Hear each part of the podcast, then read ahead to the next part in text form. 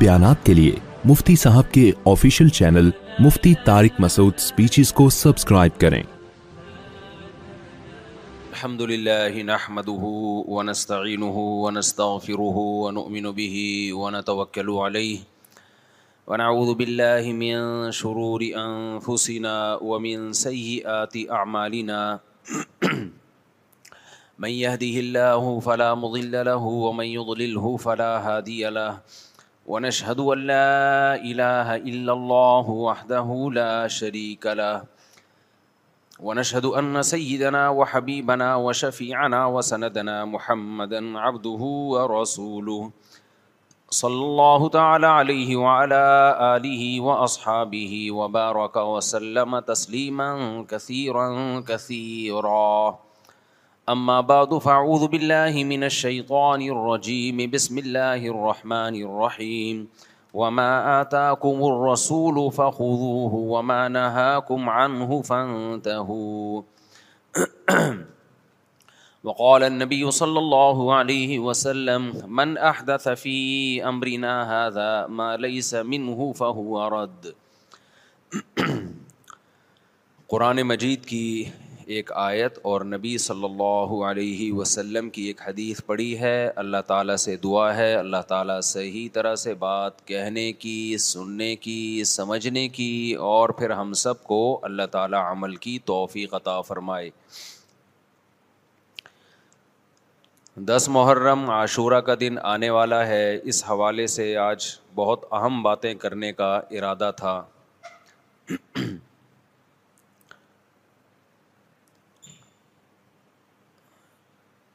محرم میں کیا کرنا چاہیے، کربلا کا واقعہ اصل ہے کیا، کربلا کے واقعے پر تو میں ایک پورا بیان چند سال پہلے ریکارڈ کروا چکا ہوں،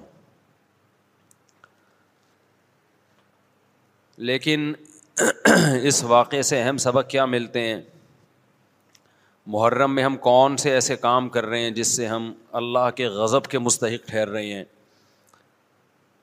یہ چند باتیں ہیں جس پر انشاءاللہ آج میں بات کروں گا۔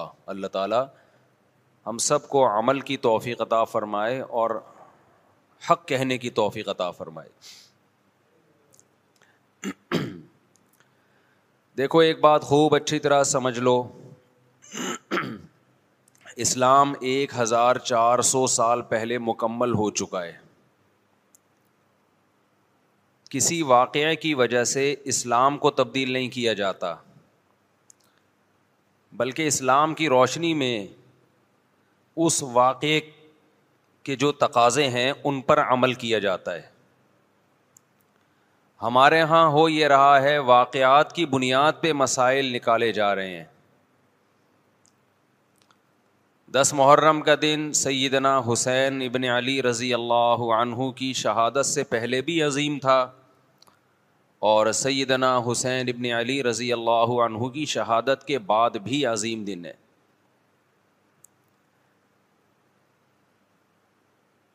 آج آپ نے ایک نعرہ بہت سنا ہوگا کہ جی اسلام میں فرقہ واریت نہیں ہے، ہم کسی فرقے سے نہیں ہیں۔ میں بار بار کہتا ہوں کہ یہ بڑا خوشنما نعرہ ہے جو سننے میں بہت اچھا لگتا ہے، کچھ باتیں سننے کی حد تک بہت اچھی ہوتی ہیں لیکن پریکٹیکل لائف میں ان کی ویلیو بالکل بھی نہیں ہوتی۔ جب آپ پریکٹیکل لائف میں آتے ہیں تو پھر آپ کو یہ فیصلہ کرنا پڑتا ہے کہ آپ کس فرقے سے تعلق ہے آپ کا، آپ سنی ہیں، شیعہ ہیں، معتزلہ ہیں، مرجیہ ہیں، قدریہ ہیں، ناصبیہ ہیں، کیا ہے آپ کا فرقہ؟ یہ کہہ دینا آسان ہے میرا کوئی فرقہ نہیں ہے۔ اس پر سب سے بڑا اشکال یہ ہوتا ہے، یہ میں اس لیے فرقے کی بات کر رہا ہوں کہ آپ کو بھی طے کرنا پڑے گا کہ آپ یا تو شیعہ بن جاؤ بھائی یا سنی بن جاؤ، ایک طرف ہو جاؤ آپ۔ محرم میں شیعہ بنے ہوئے ہوتے ہیں، رمضان میں سنی بنے ہوئے ہوتے ہیں، ربیع الاول میں بریلوی بنے ہوئے ہوتے ہیں، تو پتہ ہی نہیں چلتا کہ ٹکتا ہی نہیں ہے کسی ایک جگہ۔ اور یہ جو نعرے ہیں نا کہ اسلام میں فرقے نہیں ہیں، یہ ویسے ہی قرآن و سنت کی روشنی میں غلط ہیں۔ اسلام میں 73 فرقے، حدیث میں آتا ہے میری امت 73 فرقوں میں ڈیوائڈ ہوگی۔ جن میں ایک جنتی ہوگا اور 72 جہنمی ہوں گے. تو وہ ایک جنتی بھی تو فرقہ ہی ہوگا نا. جس نے عمل نہیں کرنا ہوتا نا وہ یہ کہہ کے جان چھڑاتا ہے کہ میرا کوئی فرقہ نہیں ہے, تاکہ وہ بے پیندے کے لوٹے کی طرح لڑکتا رہے, کبھی ادھر کبھی ادھر, کیونکہ عمل تو کرنا نہیں ہے اس نے.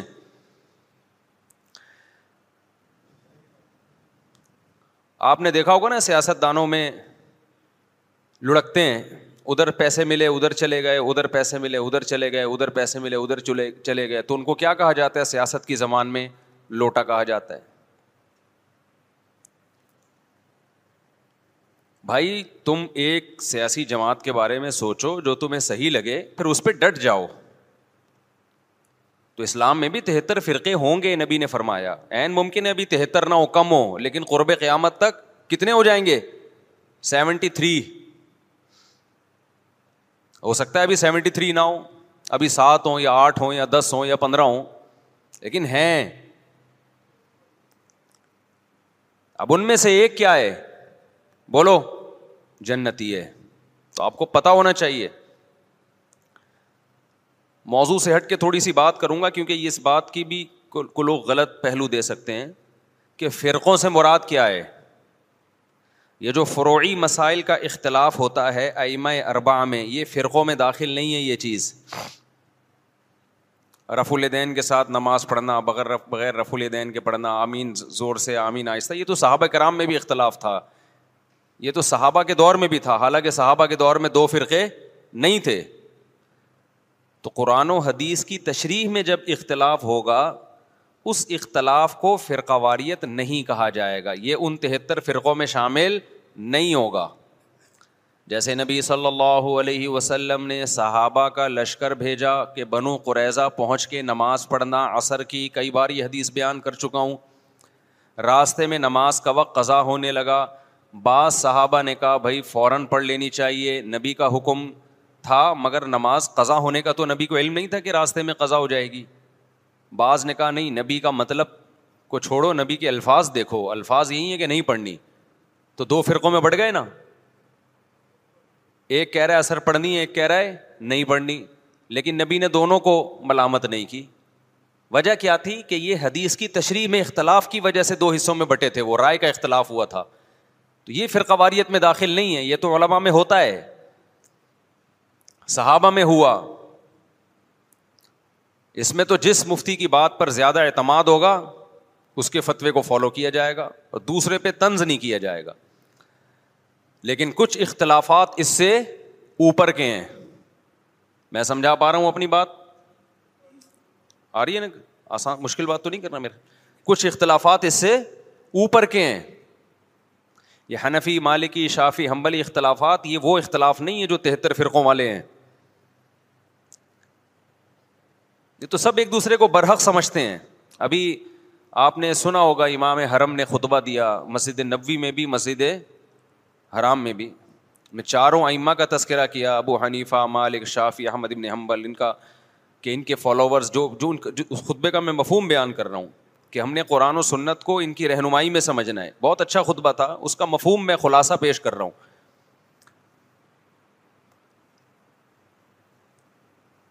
تو یہ اختلاف تو فروعی اختلاف ہے, لیکن کچھ اختلافات کیا ہوتے ہیں؟ اوپر کے ہوتے ہیں. بیسک بنیادی عقیدوں کا اختلاف, ختم نبوت کا اختلاف. چھوٹا اختلاف ہے, بڑا اختلاف ہے؟ بڑا اختلاف ہے. قادیانی بھی اپنے آپ کو مسلمان کہتا ہے, اور ہم قادیانی کو مسلمان نہیں مانتے. اب کوئی آپ سے پوچھے قادیانی ہو یا نہیں ہو, آپ بولے میں فرقوں کو نہیں مانتا, او بھائی تو جان چھڑا رہا ہے اپنی.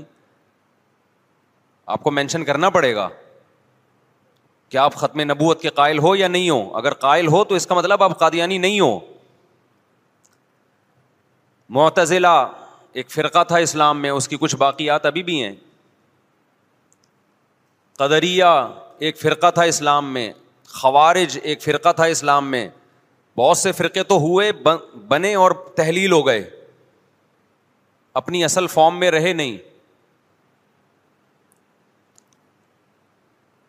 کچھ لوگوں نے تقدیر کا انکار کیا, اسلام میں ایسے فرقے بھی پیدا ہوئے. اب تقدیر کا جو انکار کیا انہوں نے، یہ چھوٹا اختلاف تھا یا بڑا اختلاف تھا؟ بولو، بولنا پڑے گا آپ لوگوں کو پلیز. یہ بڑا اختلاف تھا، کیونکہ تقدیر کا عقیدہ تواتر سے ثابت ہے، تواتر سے. اس کا انکار انسان کو گمراہ بنا دیتا ہے، اسلام نہیں مانتا ایسے شخص کو. کچھ لوگوں نے زکوٰۃ کا انکار کیا ابو بکر کے دور میں رضی اللہ عنہ. یہ چھوٹا اختلاف تھا بڑا اختلاف تھا؟ بڑا اختلاف. ایک فرقہ وجود میں آیا، حضرت ابو بکر نے تلوار اٹھا کے ان کے خلاف جہاد کیا. جبریہ ایک فرقہ تھا، انہوں نے کہا کہ ہم مجبور ہیں، ہم جو عمل کرتے ہیں اپنے اختیار سے نہیں کرتے، گن پوائنٹ پہ اللہ ہم سے کرواتا ہے، چاہے نیکی ہو چاہے برائی ہو، ہمارے ارادے کا کوئی دخل نہیں ہے. جبکہ اسلام کیا کہتا ہے، فمن شاء فلیؤمن ومن شاء فلیکفر، تم اپنے اختیار سے نیکی بھی کرتے ہو، اپنے اختیار سے گناہ بھی کرتے ہو. ہاں یہ پہلے سے لکھا ہوا ہے، اللہ کے علم ہے کہ کون کیا کرے گا، تو اسی کے حساب سے کرے گا وہ، لیکن کرے گا اپنے اختیار سے. تو یہ بھی ایک فرقہ وجود میں آیا. ایک فرقہ وجود میں آیا جس نے کہا کہ ہم قیامت کے دن بھی ان آنکھوں سے اللہ کا دیدار نہیں کر سکتے.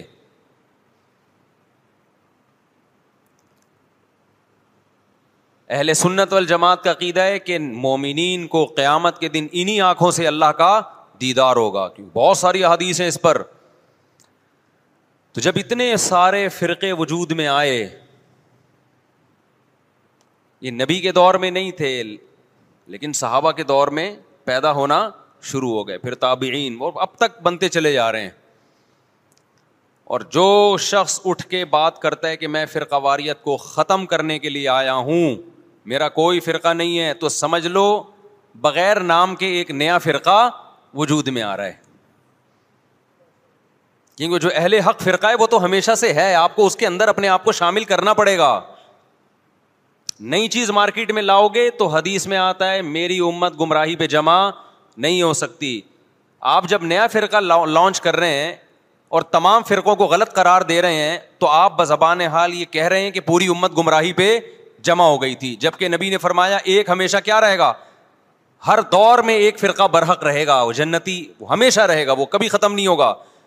تو آپ کو چاہیے یہ تھا کہ جب آپ نئی چیز مارکیٹ میں لائے تو آپ کو کہنا چاہیے تھا میں صحیح والے فرقے کو فالو کر رہا ہوں جو یہ ہے، دلائل سے اس کو ثابت کرتے. جب آپ نے سب کو غلط قرار دے دیا تو اس کا مطلب آپ خود غلط ہیں، پھر آپ خود ایک نئی چیز لا رہے ہو مارکیٹ میں. اب یہاں سے آپ لوگ کی سمجھ میں آنا ختم. یہ بات سمجھا کے بھائی تھک گئے ہم یار، اب مان لو. تو فرقوں ورقوں کی یہ جو باتیں کر رہے ہیں نا، زیادہ تر ہمارا کوئی فرقہ ورقہ کسی فرقے ٹوپی ڈرامہ ہے بھائی. تو کتنے سارے فرقے پیدا ہونا شروع ہو گئے. خوارج پیدا ہوئے جنہوں نے حضرت عثمان کو قتل کر دیا.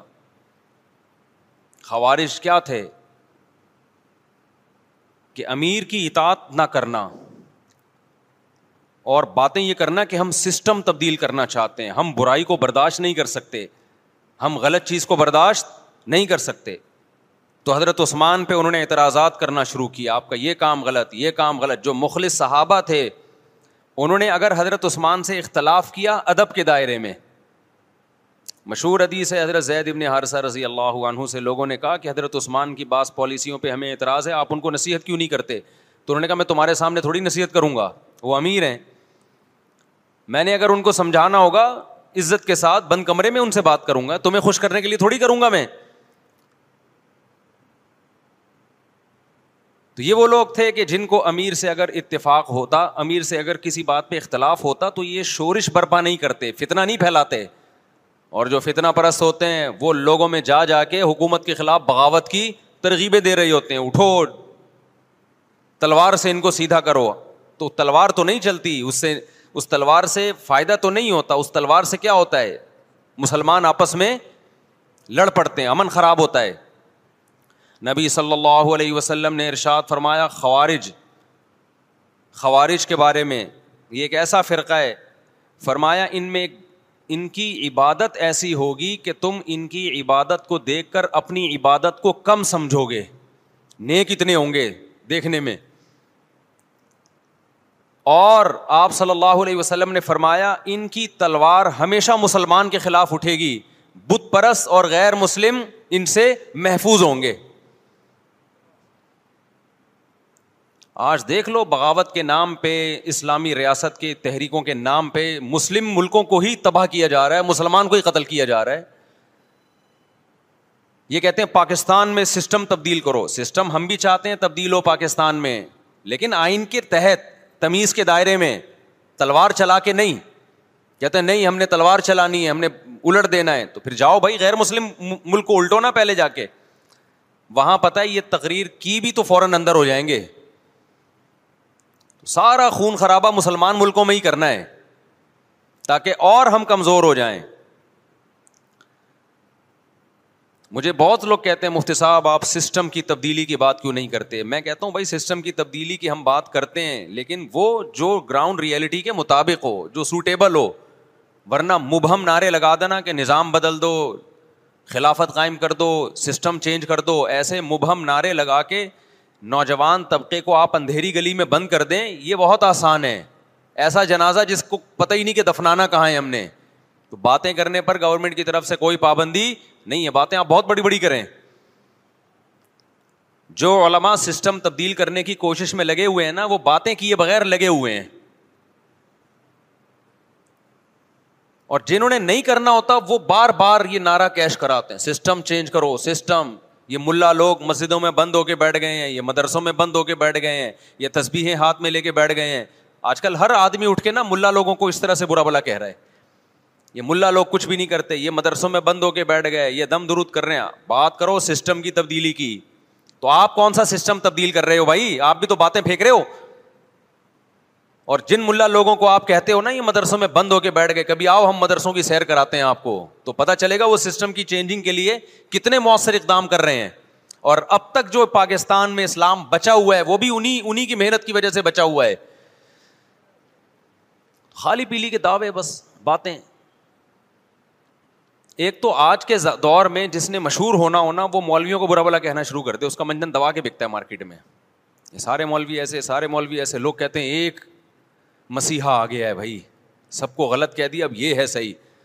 لیکن ان تلوں میں تیل ہوتا نہیں ہے, باتیں ہوتی ہیں باتیں. تو میں فرقوں کی بات کر رہا تھا محرم کے حوالے سے کہ آپ کو یہ مینشن کرنا پڑے گا آپ کدھر کے ہو, ادھر ہو یا ادھر ہو. تو میں عرض کر رہا تھا کہ اسلام میں بہت سارے فرقے پیدا ہوئے. ایک فرقہ پیدا ہوا جس نے کہا کہ قیامت کے دن ہم اللہ کا دیدار نہیں کر سکتے. تو ان تمام فرقوں میں صحیح کون ہے غلط کون ہے, اس کے لیے جو اہل حق لوگ تھے انہوں نے ایک معیار قرار دیا کہ یہ عقیدے جن کے ہوں گے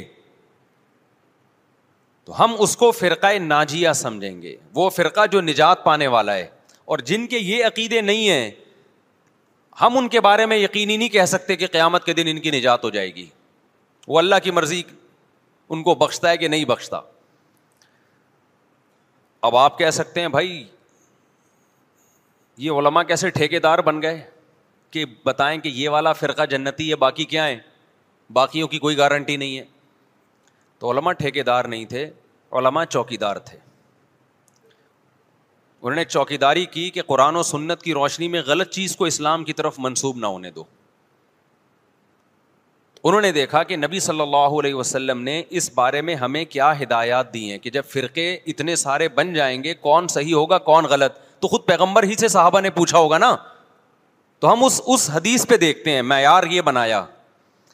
یہاں تک بات آ گئی, یہ بہت امپورٹنٹ بیان ہے, اس کو ہلکا نہ سمجھیں آپ لوگ. پھینکتا رہتا نا میں یہاں بیٹھ کے, آپ واہ واہ کرتے رہتے, واہ واہ واہ واہ میرا کوئی فرقہ نہیں ہے, میرا کوئی فرقہ نہیں ہے, میں قرآن حدیث کی بات مانتا ہوں. تو قرآن حدیث کا لیبل تو ہر آدمی لگا رہا ہے, جس کے پاس بیٹھ جاؤ قرآنی آیات اور احادیث پڑھے گا اور اپنی مرضی کی تشریح کرنا شروع کر دے گا اس کی. جناب پروفیسر غامدی صاحب بھی قرآن حدیث کی بات کرتے ہیں, رجم کا انکار کرتے ہیں. وہ کہتے ہیں کہ کل آپ کا امتحان ہے تو آج رمضان کا روزہ چھوڑ سکتے ہیں. یہ دعویٰ وہ قرآن حدیث کی روشنی میں کرتے ہیں. آئی بات سمجھ میں؟ جب ان سے کہا جائے قرآن تو کہہ رہا ہے کہ سفر میں آپ نہ چھوڑ سکتے ہو روزہ, اور بیماری میں, پیپر نہ سفر ہے نہ بیماری ہے. تو وہ اجتہاد کرتے ہیں کہ دیکھو سفر میں روزہ چھوڑنے کی اجازت ہے, چونکہ مشقت ہوتی ہے نا, ٹینشن ہوتی ہے, پریشانی ہوتی ہے, تو امتحان میں بھی پریشانی ہے, قوم کا مستقبل داؤ پہ لگ جائے گا. لگا دیا نا قرآن و حدیث کی روشنی میں. پھر ان سے جب سوال پوچھا جائے کہ اچھا جی اگر سفر میں روزہ چھوڑنا ٹینشن کی وجہ سے, ہم تو کہتے ہیں چاروں ائمہ کا اجماع ٹینشن وجہ نہیں ہے, سفر ہی وجہ ہے, چاہے ٹینشن نہ بھی ہو. لیکن اگر اس کی ریزن ٹینشن ہے تو جس سفر میں پھر ٹینشن نہ ہو, آرام دہ سفر ہو, اس میں روزہ چھوڑنے کی اجازت نہیں ہونی چاہیے. یہاں آ کے وہ ڈنڈی مار جاتے ہیں کہ نہیں جی پھر بھی روزہ آپ چھوڑ سکتے ہو سفر میں. بھائی سفر میں آپ نماز کو مختصر کرو گے, 4 کی 2 پڑھو گے, چاہے ٹینشن ہو یا نہ ہو, تو سفر پہ مدار ہے, ٹینشن پہ نہیں ہے. غامدی صاحب کہتے ہیں ٹینشن پہ مدار ہے, لہذا امتحان میں بھی ٹینشن ہے, چھوڑ دو آپ روزہ. تو بھائی اگر ٹینشن پہ مدار ہے تو سفر میں اگر آپ سہولت سے سفر کر رہے ہو تو پھر 4 کی 2 کی اجازت نہیں ہونی, پھر پوری 4 ہونی چاہیے. تو یہ اصول فقہ ہے جو جناب غامدی صاحب نے نہیں پڑھا. اصول فقہ میں یہ چیزیں پڑھائی جاتی ہیں کہ کون سی دلیل کدھر فٹ کرنے کی ہے تاکہ مغالطہ نہ ہو. یہ علماء پڑھتے ہیں, یہ آج کل جو اسکالرز آ رہے ہیں وہ نہیں پڑھتے, لہذا وہ فیصلہ بھی نہیں کر سکتے کہ قرآن کی کون سی آیت کدھر فٹ ہو سکتی ہے کدھر نہیں ہو سکتی. سمجھتے ہو کہ نہیں سمجھتے ہو. تو اب 73 فرقے جہنم میں, 72 جہنم میں, 1 جنت میں, تو وہ ایک بھی فرقہ ہی ہوگا نا, یا یہ کہنا کہ اسلام میں کوئی فرقہ ہی نہیں ہے. تو وہ ایک کون سا؟ نبی صلی اللہ علیہ وسلم سے صحابہ نے پوچھا کون سا جنت میں جائے گا؟ آپ نے فرمایا ما انا علیہ و اصحابی. نام نہیں لیا کہ دیوبندی, بریلوی, اہل حدیث, شیعہ, سنی, رافضی, خوارج, کچھ نام نہیں لیا آپ نے, ورنہ سب وہ نام رکھ لیتے. تو آپ نے فرمایا ما انا علیہ و اصحابی. آپ نے علامت بتائی کہ جس پر میں اور میرے صحابہ. اس حدیث نے دودھ کا دودھ اور پانی کا پانی کر دیا. اس حدیث کی تشریح تو میں کئی بار کر چکا ہوں, لیکن آج محرم کے حوالے سے اس کی تشریح میں کروں گا تاکہ اس حدیث کو ہم محرم پہ فٹ کر سکیں کہ محرم کے معاملے میں ہم صحابہ کے طریقے پر ہیں یا نہیں ہیں. تو ما انا علیہ و اصحابی, آپ صلی اللہ علیہ وسلم نے یہ نہیں فرمایا جو قرآن کے راستے پر ہوگا, اس لیے کہ ہر فرقہ اپنے آپ کو منسوب کس کی طرف کرتا ہے؟ قرآن کی طرف. پھر اس کی تشریح اپنی مرضی سے کرتا ہے,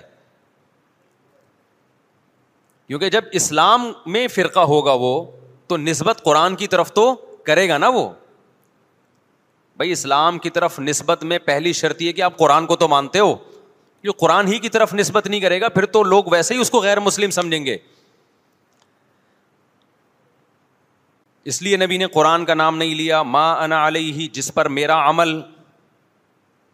اس سے پتہ چلا قرآن کی ایسی تشریح کرنا جس پر پیغمبر کا عمل نہیں تھا, یہ تشریح معتبر نہیں ہے. آپ آج کل کے خطیبوں کی تقریریں سنو جو جاہل خطیب ہوتے ہیں, مجمع گرم رکھنے کے لیے قرآن کی آیتوں کے ایسے مفہوم بیان کرتے ہیں جو نہ ہم نے کبھی سنے نہ ہمارے حاشیے خیال, علماء کے حاشیے خیال میں بھی نہیں گزرے. پتہ نہیں کہاں سے لا رہے ہوتے ہیں ایسی تفسیر. تو نبی نے فرمایا جس پر میرا عمل, لیکن اتنا کافی نہیں ہے. بعض لوگ قرآن اور نبی کے عمل کی ایسی تشریح کریں گے جس کو صحابہ بولو نہیں مانتے, جس پر صحابہ کا عمل نہیں تھا. تو آپ نے فرمایا وہ تشریح ما انا علیہ و اصحابی جو میرے اور صحابہ کے راستے پر ہوگا وہ فرقہ کیا ہے؟ جنتی ہے. سمجھتے ہو کہ نہیں سمجھتے؟ اب دیکھیں بڑی زبردست بات ہمارے سامنے آ گئی کہ جو جنتی فرقہ ہے اس کی علامت کیا ہے؟ صحابہ کے راستے کو نہیں چھوڑے گا اور پیغمبر کے راستے کو نہیں چھوڑے گا. دیکھے گا پیغمبر کی کیا تعلیمات اور صحابہ نے اس پر کیسے عمل کیا. علماء نے کہا کہ جس میں یہ علامتیں پائی جائیں گی اس کا مطلب وہ فرقہ ناجیہ ہے. ناجیہ نجات یافتہ. تو علماء نے اس کو ایک نام بھی دے دیا, یہ اس علامت کی بیس پہ یہ نام علماء نے دیا تاکہ نام سے پہچان ہو جائے کہ اس حدیث کے معیار پہ یہ فرقہ اترتا ہے یا نہیں اترتا. تو ان حدیث میں دو چیزوں کا ذکر تھا, ایک سنت اور ایک صحابہ. تو صحابہ کے لفظ کو جماعت سے تعبیر کیا, یعنی اجماع صحابہ, کہ صحابہ کا جو اجماع ہے نا اس کے خلاف نہ ہو, صحابہ کے راستے سے نہ ہو, اس کو الجماع کہا گیا, اور نبی کے طریقے کو سنت کہا گیا. تو اس لیے اس فرقے کا نام جو نجات یافتہ تھا اسلاف نے نام رکھا اہل السنت والجماعہ. کوپڑی شریف میں بات آ گئی اہل سنت والجماعت, جو حدیث کو بھی مانتے ہیں اور صحابہ کو بھی مانتے ہیں. لیکن ظلم یہ ہوا کہ بہت سے لوگ جو نہ سنت کو مانتے نہ صحابہ کو مانتے, انہوں نے اپنا نام اہل سنت والجماعت رکھ لیا, حالانکہ نام میں کچھ نہیں رکھا. اصل کیا ہونا چاہیے, کام وہ ہونا چاہیے جو سنت اور جماعت کے مطابق ہو. تو اب یہ نہیں کہ جو فرقہ بھی اہل سنت والجماعت کا لیبل لگا کے آ جائے آپ نے اس کو جنتی ماننا شروع کر دینا. نا نا نا نا نا, آپ نے علامت دیکھنی ہے کہ اس میں اہل سنت والجماعت والی علامتیں پائی جاتی ہیں, وہ عقیدے ہیں جو اہل سنت والجماعت کے ہیں, پھر تو ہم مانیں گے, ادروائز اس کو ہم فرقہ ناجیہ میں نہیں مانیں گے. بات آ رہی ہے سمجھ میں کہ نہیں آ رہی ہے؟ تھوڑی علمی پیچیدہ بحث ہو گئی میرا خیال ہے آج. یہ فرقہ واریت نا ایک بڑا ٹاپک بن چکا ہے, ہر آدمی فرقہ واریت کے نام پہ منجن بیچ رہا ہے کہ میں فرقہ واریت نہیں مانتا, میں یہ مانتا ہوں. ابے تم بس کر دو یار, بس کرو. آپ باتیں کرنے پر گورنمنٹ کی طرف سے کوئی پابندی نہیں ہے, پریکٹیکل لائف میں نہیں چلتا یہ سب کچھ. تو جو اہل سنت والجماعت سچی مچی کے تھے, اب اہل سنت والجماعت میں بھی ہر آدمی اہل سنت والجماعت بنا ہوا ہے. اہل سنت والجماعت کی جو شارٹ فارم اردو میں آئی اس کو سنی کہا گیا, سنت سے نکلا یہ لفظ. اس کو کیا کہا گیا, بولو نا کیا ہو گیا, سنی. یہ اہل سنت والجماعت کی کیا ہے, کیونکہ اتنا ٹائم نہیں تھا پاکستانیوں کے پاس کہ وہ اتنا لمبا نام لیتے اہل سنت والجماعت, تو انہوں نے اس کو کیا کہنا شروع کر دیا, وی آر سنی. تو ہم کیا ہیں بھائی, فرقہ ناج, ہم 73 فرقوں میں ہمارا فرقہ کون سا ہے, ہم سنی ہیں, جو اہل سنت والجماعت کی شارٹ فارم ہے. یہاں تک بات کھوپڑی شریف میں آ گئی. اب جو سنی ہے نا ان کے کچھ مخصوص عقیدے ہیں, وہ عقیدے ہوں گے تو آپ سنی ہو گئے, وہ عقیدے نہیں ہیں تو آپ سنی نہیں ہے. لیبل لگاتے رہو, جیسے وہ بار بار میں چٹکلا سناتا ہوں نا کہ ایک آدمی نے چاول کی بوری پر, چینی کی بوری پر چاول لکھا ہوا تھا. لوگوں نے پوچھا بے بھائی اندر چینی ہے باہر چاول, کہتا ہے مکھیوں کو دھوکہ دینے کے لیے, مکھیاں بہت بیٹھتی ہیں. تو لیبل کیا لگا دیا, چاول کا, اندر کیا ہے, چینی. تو ایسے ہی بہت سے لوگ لیبل یہ لگاتے ہیں کہ اہل سنت والجماعت, ہم سنی ہیں. لیبل انہوں نے سنی کا لگا دیا, اس فرقے کا لگا دیا جس کو ہم نجات یافتہ سمجھتے ہیں, لیکن اندر مال جو پڑا ہوا ہے وہ سنی والا مال نہیں ہے.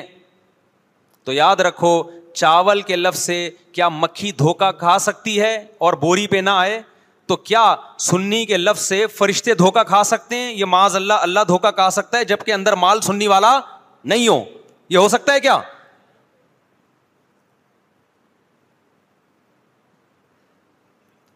تو اس لیے میں کہتا ہوں آپ ایک چیز ہو جاؤ, یا سنی ہو جاؤ یا شیعہ ہو جاؤ یا کچھ اور ہو جاؤ. کبھی ادھر جا رہا ہے, کبھی ادھر جا رہا ہے, کبھی ادھر لڑک رہا ہے. محرم میں شیعہ بن رہا ہے, ربیع الاول میں بریلوی بن رہا ہے, رمضان میں انسان کا بچہ بنتا ہے تھوڑا. میں یہ نہیں کہہ رہا کہ بریلوی انسان کے بچے نہیں ہیں, یعنی رمضان میں ایسا لگے گا جیسے بہت نیک آدمی. تراوی میں پہلے 3 دن دیکھو نا آپ. ابھی تو میں یہ بات ہی نہیں کر رہا کون جنتی کون جہنمی کون غلط کون صحیح, ابھی تو میں صرف یہ بتا رہا ہوں کہ اسلاف نے 73 فرقوں میں سے جو ایک جنتی ہوگا اس کو ایکسپلین کیسے کیا ہے. اگر بریلوی اس پہ پورے اترتے ہیں تو بھائی وہ جنتی ہیں, میں کسی کو جہنمی جنتی نہیں کہہ رہا, میں تو ایک کرائٹیریا بتا رہا ہوں. ہو سکتا ہے میں نہ اترتا ہوں, بریلوی بھائی پورے اترتے ہوں, شیعہ لوگ پورے اترتے ہوں, کسی ایک کو میں یقینی طور پہ نہ جنتی کہہ رہا ہوں نہ جہنمی. میں تو کہہ رہا ہوں کہ آپ فیصلہ کرو کہ آپ ادھر ہو یا ادھر ہو, درمیان میں نہ لٹکو. ایسا نہیں ہو سکتا ایک ٹانگ جہنم میں ایک ٹانگ جنت میں آپ کی, یا تو پورے ادھر جاؤ گے یا پورے ادھر جاؤ گے. کوپڑی شریف میں بات آ رہی ہے کہ نہیں آ رہی ہے؟ تو نبی صلی اللہ علیہ وسلم نے فرمایا جنتی فرقے کی علامت ما انا علیہ و اصحابی، جس پر میں اور میرے صحابہ ہوں. اب نبی اور نبی کے صحابہ کس طریق پر تھے، کس ٹریک پر تھے،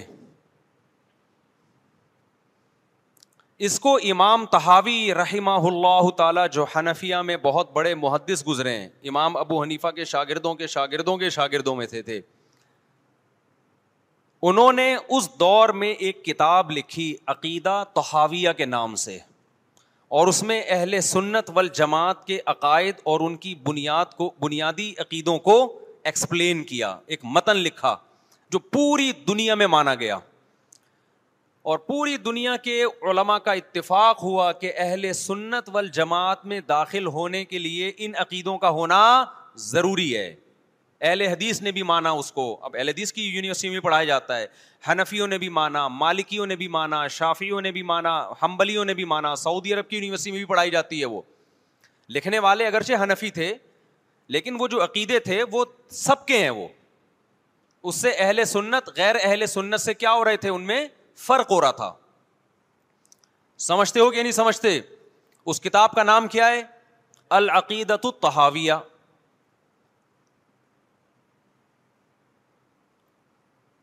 وہ کتاب جو لکھی گئی ہے نا، پوری دنیا نے اس لیے مانی کہ اس میں ہر عقیدے میں قرآن اور سنت اور اجماع صحابہ، ان تین کو بنیاد بنایا گیا ہے. قرآن سے ہو، اور قرآن کی ایسی تشریح جو حدیث مانتی ہو، اور قرآن اور حدیث کی وہ تشریح جو صحابہ مانتے ہوں. لہذا اس وقت پوری دنیا میں جو اہل حق علماء تھے ان کا اتفاق ہو گیا، اور اب تک یہ اتفاق چلا آ رہا ہے کہ جو ان عقیدوں سے ہٹے گا وہ یا تو قرآن کے راستے پر نہیں ہے، یا نبی کے راستے پر نہیں ہے، یا صحابہ کے راستے پر نہیں ہے. اٹ مینس کہ وہ اہل سنت والجماعت سے خارج ہے. خارج کہہ کے ہم اس کو کافر نہیں کہہ رہے، کافر کہنا نہ کہنا یہ ایک الگ بحث ہے، کچھ کافر ہیں کچھ کافر نہیں ہے، لیکن وہ نجات یافتہ فرقوں میں نہیں ہے. بہرحال وہ اس فرقے میں نہیں ہے جس کی نبی صلی اللہ علیہ وسلم نے جنت میں جانے کی گارنٹی لی ہے. سمجھتے ہو کہ نہیں سمجھتے ہو؟ اب ان عقیدوں میں کیا ہے بھائی؟ وہ یہ کہ اہل سنت والجماعت جب بھی کوئی مسئلہ نکالیں گے اس کی بنیاد چار چیزیں ہوں گی: قرآن، حدیث، اجماع امت. یعنی ایسی تشریح کبھی نہیں کی جائے گی قرآن و سنت کی جو امت کے اجماع کے خلاف ہو، کیونکہ امت حدیث میں بہت دفعہ یہ ہے کہ امت گمراہی پہ جمع نہیں ہو سکتی. آپ ایسی تشریح کسی حدیث کی کر رہے ہیں جو کوئی بھی نہیں مانتا اب تک، اس کا مطلب آپ گمراہی پھیلا رہے ہیں. اور چوتھی چیز ہے قیاس. بعض مسائل قرآن و حدیث میں واضح نہیں ہیں لیکن قرآن اور حدیث میں ان کی طرف اشارے ہیں، تو مجتہد کیا کرتا ہے کہ وہ قرآن و حدیث کے ان معنی اور مضمون میں غوطے لگا کے وہ مسائل کا استنباط کرتے ہیں، زمانے کے حساب سے نئے نئے مسائل اخذ کرتے ہیں. سمجھتے ہو کہ نہیں سمجھتے؟ تو چار اصول اہل سنت والجماعت کے: قرآن سے مسئلہ نکالا جائے گا، حدیث سے نکالا جائے گا، اجماع امت سے، اور چوتھے نمبر پہ قیاس سے. اب میں آتا ہوں اصل ٹاپک کی طرف. یہ تو پوری تمہید تھی نا. اس بات میں دو رائے نہیں ہو سکتی کہ سیدنا حسین رضی اللہ تعالی عنہ کو جو کربلا میں شہید کیا گیا یہ کائنات کا بدترین ظلم تھا. جس نے آپ کی گردن مبارک پہ تلوار رکھی اس کی بدبختی میں دو رائے نہیں ہو سکتی. بہت ہی کوئی شقی اور بدبخت جو نواسہ رسول صلی اللہ علیہ وسلم کے قتل کی طرف بڑھا، بہت ہی کوئی بدبخت اور بد نصیب جو کوفہ کے گورنر ابن زیاد کے کہنے پر نواسہ رسول سے لڑنے کے لیے نکلا، جو اس ظلم کو ظلم نہیں مانتا وہ بھی اپنے آپ کو جہنم میں جانے کے لیے تیار کر رہا ہے. پھر کربلا میں ایک بڑا ظلم یہ ہوا کہ صرف سیدنا حسین ابن علی کو شہید نہیں کیا گیا، آپ کے ساتھ جتنے مرد تھے سب کو شہید کر دیا گیا. لیکن ہمیں پیغمبر صلی اللہ علیہ وسلم اور صحابہ کی سیرت میں کیا ملتا ہے؟ میں ایک آیت سے آپ کو سمجھاتا ہوں. مشرکین مکہ حضرت ابراہیم علیہ الصلاۃ والسلام کی کے نسب میں ہونے پر اور آپ سے محبت پہ بڑا فخر کیا کرتے تھے کہ ہم ابراہیم کی اولاد میں ہیں, ہم ابراہیم کے دین پہ ہیں. اللہ نے کیا فرمایا رسول اللہ صلی اللہ علیہ وسلم سے کہ ان اول الناس بابراہیم للذین اتبعوه, اے نبی آپ ان سے کہہ دیجئے ابراہیم سے محبت کے خالی پیلی کے دعوے مقبول نہیں ہیں, ابراہیم کے زیادہ حقدار وہ ہیں جو ابراہیم علیہ السلام کی اتباع کرتے ہیں, اور یہ پیغمبر اور صحابہ یہ ابراہیم علیہ السلام کے دین کو فالو کرتے ہیں, اور تم ابراہیم کے دین کو فالو نہیں کر رہے, ان سے محبت کے دعوے دار ہو. تو خالی محبت کے دعوے داری اللہ کے ہاں مقبول نہیں ہے. اللہ کے ہاں وہ محبت کی دعوے مقبول ہیں جس میں آپ محبوب کو فالو کر رہے ہوں. سیدنا حسین ابن علی رضی اللہ تعالی عنہ جو جنت کے جوانوں کے سردار ہیں, آپ سے محبت کا دعویٰ اس وقت مقبول ہوگا جب آپ سیدنا حسین کی سیرت کو فالو کریں گے.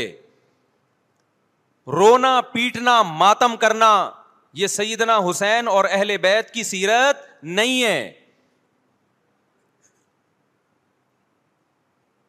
صبر کرنا, ظالم کے سامنے ڈٹ جانا, جان کے خوف سے اپنی پالیسیوں سے پیچھے نہ ہٹنا, یہ سیدنا حسین ابن علی رضی اللہ عنہ کی سیرت ہے جو آج ہمیں کہیں بھی نظر نہیں آتی.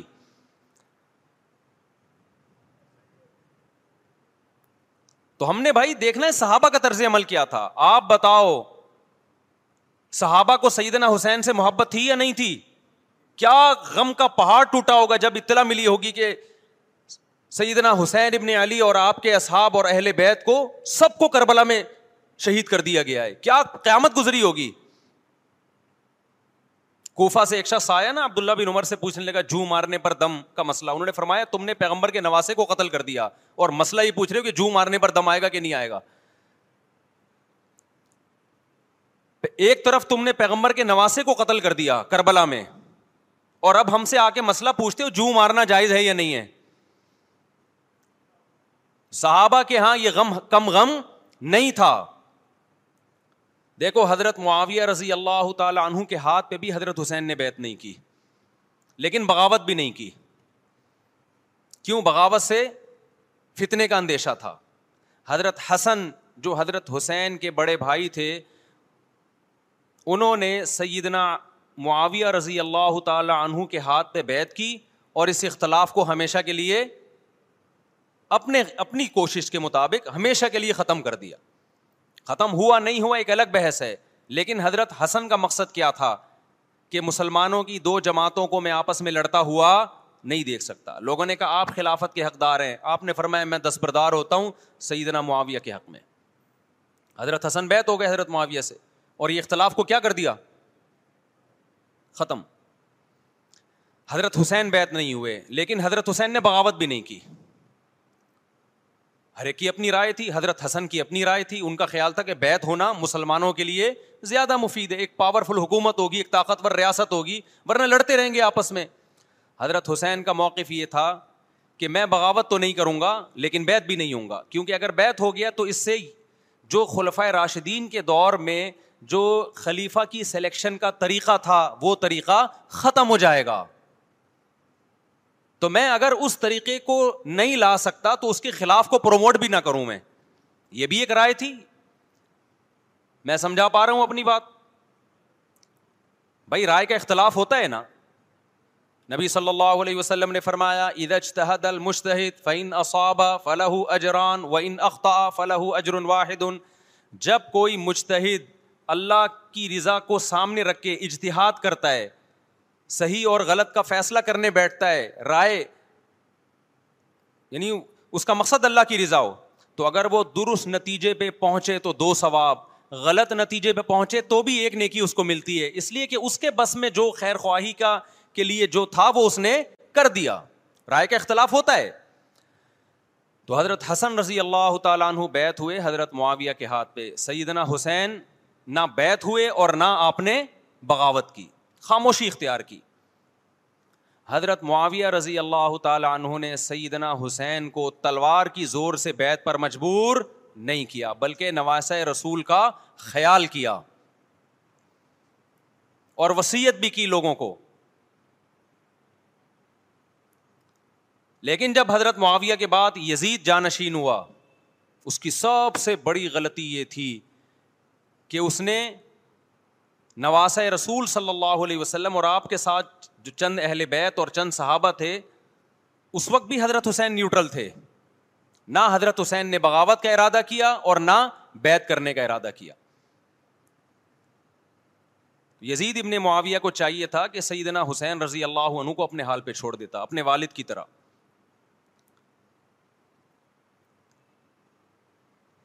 حضرت حسین رضی اللہ تعالیٰ عنہ کو جب کوفہ سے خطوط آئے, یہ میں وضاحت اس لیے کر رہا ہوں کہ حضرت حسین بغاوت کے لیے نہیں نکلے تھے, اس مسلمان حاکم کے خلاف بغاوت کے لیے نہیں نکلے تھے, کیونکہ رسول اللہ صلی اللہ علیہ وسلم کی بہت ساری صحیح حدیث ہے اس بارے میں کہ جو باغی ہے, جو ریاست کے خلاف بغاوت کرتا ہے, اس کو نبی صلی اللہ علیہ وسلم نے اس عمل کو پسند نہیں کیا.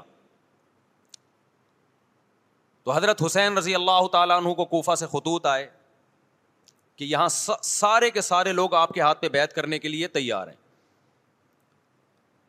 ظاہر ہے جب کسی علاقے کے لوگ دارالخلافہ ہو اور سب بیعت ہونے کے لیے تیار ہوں تو پھر آپ کا جانا یہ بغاوت کا عمل نہیں کہلاتا. حضرت حسین رضی اللہ تعالیٰ عنہ اہل بیت کے ساتھ نکلے, کربلا میں جب پہنچے, مشہور واقعہ آپ بیسیوں دفعہ سن چکے ہیں, وہاں جا کے آپ کو اطلاع ہوئی کہ وہ خبر غلط تھی اور عبید اللہ بن زیاد نے ایک پورا لشکر بھیجا سیدنا حسین رضی اللہ تعالیٰ عنہ کو مجبور کرنے کے لیے کہ میرے ہاتھ پہ آپ زبردستی بیعت ہو جائیں. حضرت حسین رضی اللہ تعالیٰ عنہ نے مطالبے رکھے کہ یا تو مجھے واپس جانے دیا جائے, اور اگر بیعت کرنا ہی ہے تو میں دمشق میں امیر کے ہاتھ پہ جا کے بیعت کروں گا. بہت معقول مطالبے تھے یہ.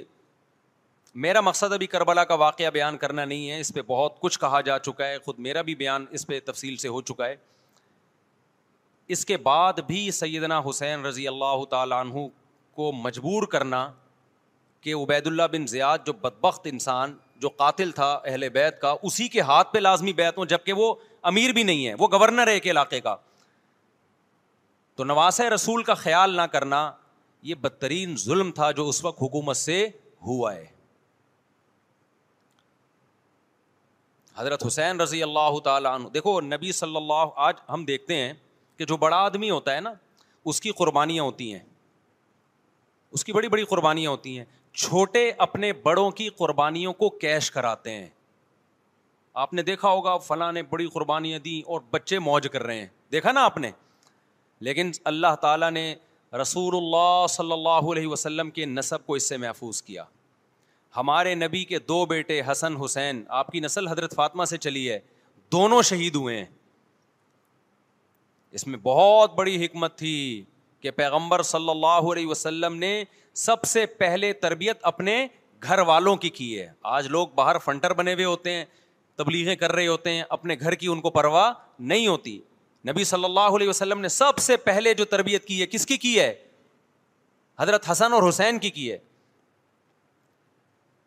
تو جب کربلا میں آپ کو چاروں طرف سے گھیر لیا گیا اور آپ کو مجبور کیا گیا کہ آپ نے ابن زیاد کے ہاتھ پہ بیعت کرنا ہے, تو آپ نے اس ذلت کو گلے لگانے سے انکار کر دیا. آپ کو 100% یقین تھا کہ اتنے بڑے لشکر کے سامنے میں ٹھہر نہیں سکتا, اسباب کی دنیا میں فتح کی امید نہیں ہے.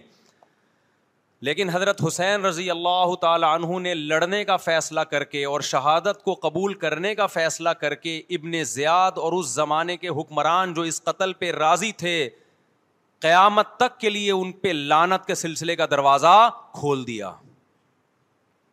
بعض دفعہ اللہ بھی یہ چاہتے ہیں کہ بدبختوں کو ڈھیل ملے تاکہ ان کا جرم سنستدرجہم من حیث لا یعلمون, قرآن کہتے ہیں نا ہم ان کو ڈھیل دیں گے, ان کو برائی میں ہم آگے بڑھنے دیں گے, ایسے بڑھنے دیں گے کہ ان کو خود بھی پتہ نہیں چلے گا, تاکہ قیامت کے دن ان کا عذاب ان کو کئی گنا بڑھا کر دیا جائے. اب میرے بھائی ہمارے لیے کیا سبق ملتا ہے؟ جب یہ واقعہ ہوا عالم اسلام میں کوہرام مچ گیا, لیکن کیا اس واقعے کے بعد اہل بیت کی جو مقدس اور پاکیزہ عورتیں تھیں، کیا انہوں نے نوحہ کیا یا صبر کیا؟ آپ کا ضمیر کیا کہتا ہے، انہوں نے نوحے پڑے ہوں گے یا صبر کیا ہوگا؟ بولو بھائی، صبر کیا۔ عبداللہ بن عمر رضی اللہ تعالیٰ عنہ جو کوفہ والوں کو ملامت کیا کرتے تھے کہ تم جو مارنے کے مسئلے ہم سے پوچھتے ہو، تم نے حسین کا قتل کر دیا، تو یہ حضرت ابن عمر نے اسی لیے کہا نا کہ آپ کو اس کا غم ہوا تھا، تو ابن عمر کا عمل کیا تھا؟ کیا انہوں نے ماتم کیا؟ کیا انہوں نے چھوروں سے اپنے آپ کو مارا؟ حضرت حسین کا قتل بھی ظالمانہ، اور اس سے پہلے سیدنا عثمان کا قتل بھی ظالمانہ۔ اگر نوحہ یا ماتم جائز ہے تو حضرت عثمان کی شہادت کے دن بھی جائز ہے، حضرت حسین کی شہادت کے دن بھی جائز ہے، اور اگر ناجائز ہے تو جیسے عثمان کی شہادت کے دن ناجائز، حسین کی شہادت کے دن بھی ناجائز ہے۔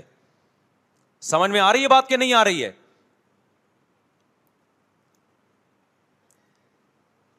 قرآن کیا کہتا ہے ایسے مواقع کے بارے میں؟ تِلْكَ أُمَّةٌ قَدْ خَلَتْ لَهَا مَا كَسَبَتْ وَلَكُمْ مَا كَسَبْتُمْ۔ قرآن جب بھی پرانی امتوں کے واقعات بناتا ہے، بتاتا ہے، قرآن کہتا ہے یہ ایک قوم تھی جو گزر گئی، انہوں نے جو کیا اس کا بدلہ ان کو ملے گا، تم جو کرو گے اس کا بدلہ تمہیں ملے گا۔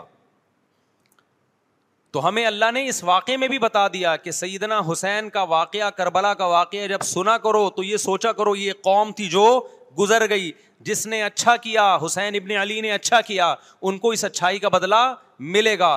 اور جو حضرت حسین کے قتل کے ہاتھوں، قتل کے حضرت سیدنا حسین کے مبارک خون سے جن کے ہاتھ آلودہ ہوئے، کیونکہ قتل کیا نا انہوں نے، تو لہا ما کا سبت، ان کو اس ظلم کا بدلہ بھی ملے گا۔ تو ہمارا کام کیا ہے؟ ہم نے فالو کرنا ہے حسین کے راستے کو، نہ کہ حسین کے نام پہ ہم نے ماتم کرنے ہیں۔ حسین کا راستہ کیا ہے جس کو ہم نے فالو کرنا ہے؟ اب میں چند چیزیں آپ کو بتاتا ہوں۔ سب سے پہلا سبق جو ہمیں کربلا میں ملتا ہے کہ عزت اور دین، ایک طرف دنیا ہے۔ دیکھو اگر حضرت حسین رضی اللہ تعالیٰ عنہ ابن زیاد کے ہاتھ پہ جا کے بیعت ہو جاتے، آپ کیا سمجھتے ہو بے تحاشا مال و دولت حضرت حسین پہ خرچ نہیں کرتا کیا وہ؟ جب ایک بڑا آدمی کسی کے ہاتھ پہ بیعت ہوتا ہے تو اس کو بھی تو فائدہ ہوتا ہے نا اس سے۔ اور کیا حضرت حسین کو یقین نہیں تھا کہ کربلا میں شہید ہو جاؤں گا؟ فتح اور نصرت کی اسباب کی دنیا میں کوئی امید نہیں تھی، مگر آپ نے اہل بیت کو کربلا میں رسوا کرنے پر عزت کی موت کو ترجیح دی ہے۔ آج اگر آپ میں یہ ظرف ہے کہ آپ عزت کی موت کو ذلت کی زندگی پر ترجیح دیتے ہو تو پھر آپ حسینی ہو۔ نہیں یہی بات میرا خیال ہے سمجھ۔ سیدنا حسین کی سخاوت کے واقعات ہیں۔ سیدنا حسین باغی نہیں تھے رضی اللہ عنہ۔ پھر جو اہل بیت کا طرز عمل کیا تھا، محرم میں کیا کیا ہو رہا ہے میں آپ کو بتاتا ہوں۔ ان میں سے کوئی بھی عمل نہ ہمیں قرآن سے ملتا ہے نہ صحابہ سے ملتا ہے ہمیں۔ تو ما انا علیہ و اصحابی، جو جنتی فرقہ ہوگا اس کی جو علامتیں ہیں، تو جب آپ ان علامتوں کے خلاف چلو گے، صحابہ اور تابعین کو فالو نہیں کرو گے، تو آپ پھر اپنے آپ کو سنی کہنا چھوڑ دو۔ آپ بتاؤ مجھے اسلام میں کوئی مہینہ منحوس ہے؟ بولو نا، کوئی مہینہ منحوس ہے؟ تو آپ محرم کو منحوس کیوں کہتے ہو؟ لوگ مجھے کہتے ہیں مفتی صاحب فرقہ واریت پھیلا رہے ہیں۔ دیکھو فرقہ واریت جب پھیلا رہا ہوں جب میں کسی فرقے کے خلاف آپ کو کر رہا ہوں۔ میرے بیان شیعہ لوگ بھی سنتے ہیں، ملتے بھی ہیں، بہت دفعہ ایئرپورٹ پہ ملاقات ہوئی، بڑی عزت سے ملے، میں شیعہ ہوں لیکن آپ سے محبت کرتا ہوں، یہاں مسجد میں بھی آتے ہیں۔ میں نے کبھی کسی پہ طنز نہیں کیا، اس لیے میں بار بار کہتا ہوں جو شیعہ کا مذہب ہے اس کو کرنے دو، وہ سبیلے لگاتے ہیں، آپ ان کو مت چھیڑو، جا کے تنگ نہ کرو ان کو۔ وہ ماتم کرتے ہیں، آپ ان کو مت چھیڑو۔ وہ نوحے کرتے ہیں، وہ نوحے پڑھتے ہیں، آپ ان کو مت چھیڑو۔ لیکن آپ اپنی پوزیشن واضح کرو کہ آپ شیعہ ہو یا آپ سنی ہو، آپ تو ایک طرف ہو جاؤ نا۔ محرم میں اگر آپ مرثیے لگا کے گھوم رہے ہو گاڑیوں میں، اٹ مینز آپ سنی نہیں ہو۔ آپ نبی صلی اللہ علیہ وسلم کی حدیث ہے ہمارے پاس, ہم اہل سنت والجماعت ہیں, ہم سنت کو فالو کرتے ہیں. تو سنت کیا کہتی ہے؟ میتوں پہ گریبان چاک کرنا, میتوں پہ چیخ و پکار کر کے رونا. آپ نے فرمایا لئی سمنا, وہ ہم میں سے نہیں ہے, اور اس عمل پہ آپ صلی اللہ علیہ وسلم نے لعنت فرمائی ہے. لوگ کہتے ہیں حسین کی یاد میں رونا نبی کی سنت ہے. نبی صلی اللہ علیہ وسلم کو جب جبریل نے بتایا کہ حسین شہید ہوں گے, آپ روئے, اس لیے کہ اس وقت آپ کو یہ خبر ملی تھی. لیکن کیا ہر محرم میں آپ نے رونے کا پروگرام کیا ہے, یا صحابہ کو بیٹھ کے باقاعدہ رلایا ہے آپ نے؟ کیا ہو گیا بھائی؟ آپ کو بھی جب کربلا کا واقعہ کی خبر ملی آپ کی آنکھوں میں آنسو آ جائے, یہ نیچرل ہے, یہ حسین سے محبت کی علامت. لیکن ہر محرم میں باقاعدہ بٹھا کے رونے کا پروگرام کرنا یہ حسین سے محبت کی علامت نہیں ہے, بلکہ شریعت میں ناجائز ہے یہ غموں کو بڑھانا. یہ کہاں سے جائز ہو گیا؟ حضرت عثمان بھی تو شہید ہوئے تھے, نبی صلی اللہ علیہ وسلم کے داماد تھے, ان کی یاد میں آپ رونے کو سنت کیوں نہیں کہتے؟ ہماری نظر میں حسین کا قتل بھی بہت بڑا ظلم اور سیدنا عثمان کا قتل بھی بہت بڑا ظلم تھا. دونوں مظلوم تھے, دونوں مظلوم شہید تھے, ہمیں دونوں کی شہادت پہ غم ہے, لیکن ہم اس غم کو مناتے نہیں ہیں. اسلام میں غم منانا سنت نہیں ہے. دیکھو جعفر طیار رضی اللہ عنہ, نبی کے چچا زاد بھائی, اہل بیت, جب آپ صلی اللہ علیہ وسلم نے ان کو لڑائی کے لیے میدان جنگ میں بھیجا, رومیوں سے لڑائی تھی, حضرت جعفر طیار کی 4 بیویاں تھیں. جب نبی صلی اللہ علیہ وسلم مسجد نبی میں بیٹھے, آپ کو فرشتوں نے اطلاع دی کہ جعفر طیار شہید ہو گئے. آپ صلی اللہ علیہ وسلم کی آنکھوں سے آنسو, یہ آنسو اس وقت نکلے جب عین شہادت کی اطلاع ملی ہے. اس وقت آنسوؤں کا نکلنا محبت کی علامت ہے. آپ نے صحابی رسول کو بھیجا کہ جاؤ آپ کی زوجات کو, بیویوں کو جا کے خبر دو کہ جعفر طیار شہید ہو گئے. کیا قربانی تھی صحابہ کی, آپ دیکھو ایسے جوان تھے جعفر طیار, خوبصورت جوان. غزوہ بدر میں جب مشرکین مکہ نے یہ نعرہ لگایا کہ حلم مبارز, 3 سردار آئے, انہوں نے کہا پہلے تمہارے اندر سے 3 بہادر آئیں ہم سے لڑیں. دیکھو عربوں میں یہ ہوتا تھا کہ جب جنگ کے لیے 2 فوجیں آمنے سامنے کھڑی ہوتی تھیں تو پہلے دونوں طرف کے بہادر ترین لوگوں کی لڑائیاں ہوتی تھیں کہ جب تک دونوں میں سے ایک قتل نہیں ہوگا لڑائی شروع نہیں ہوگی. تو آپ کو پتا ہے کہ اس میں بہادر ترین لوگ نکلیں گے نا, جو لڑنا جانتے ہوں. مشرکین مکہ کی طرف سے 3 یا 4 بڑے بڑے سردار آئے لڑائی سے پہلے, بدر میں لڑائی سے پہلے. انہوں نے نعرہ لگایا حل میں مبارز, کوئی ہے تم میں جو پہلے ہم سے لڑے؟ یعنی ادھر سے ہم 3 ہیں تو ادھر سے بھی کتنے چاہیے, 3 بندے. ادھر سے انصار صحابہ آئے.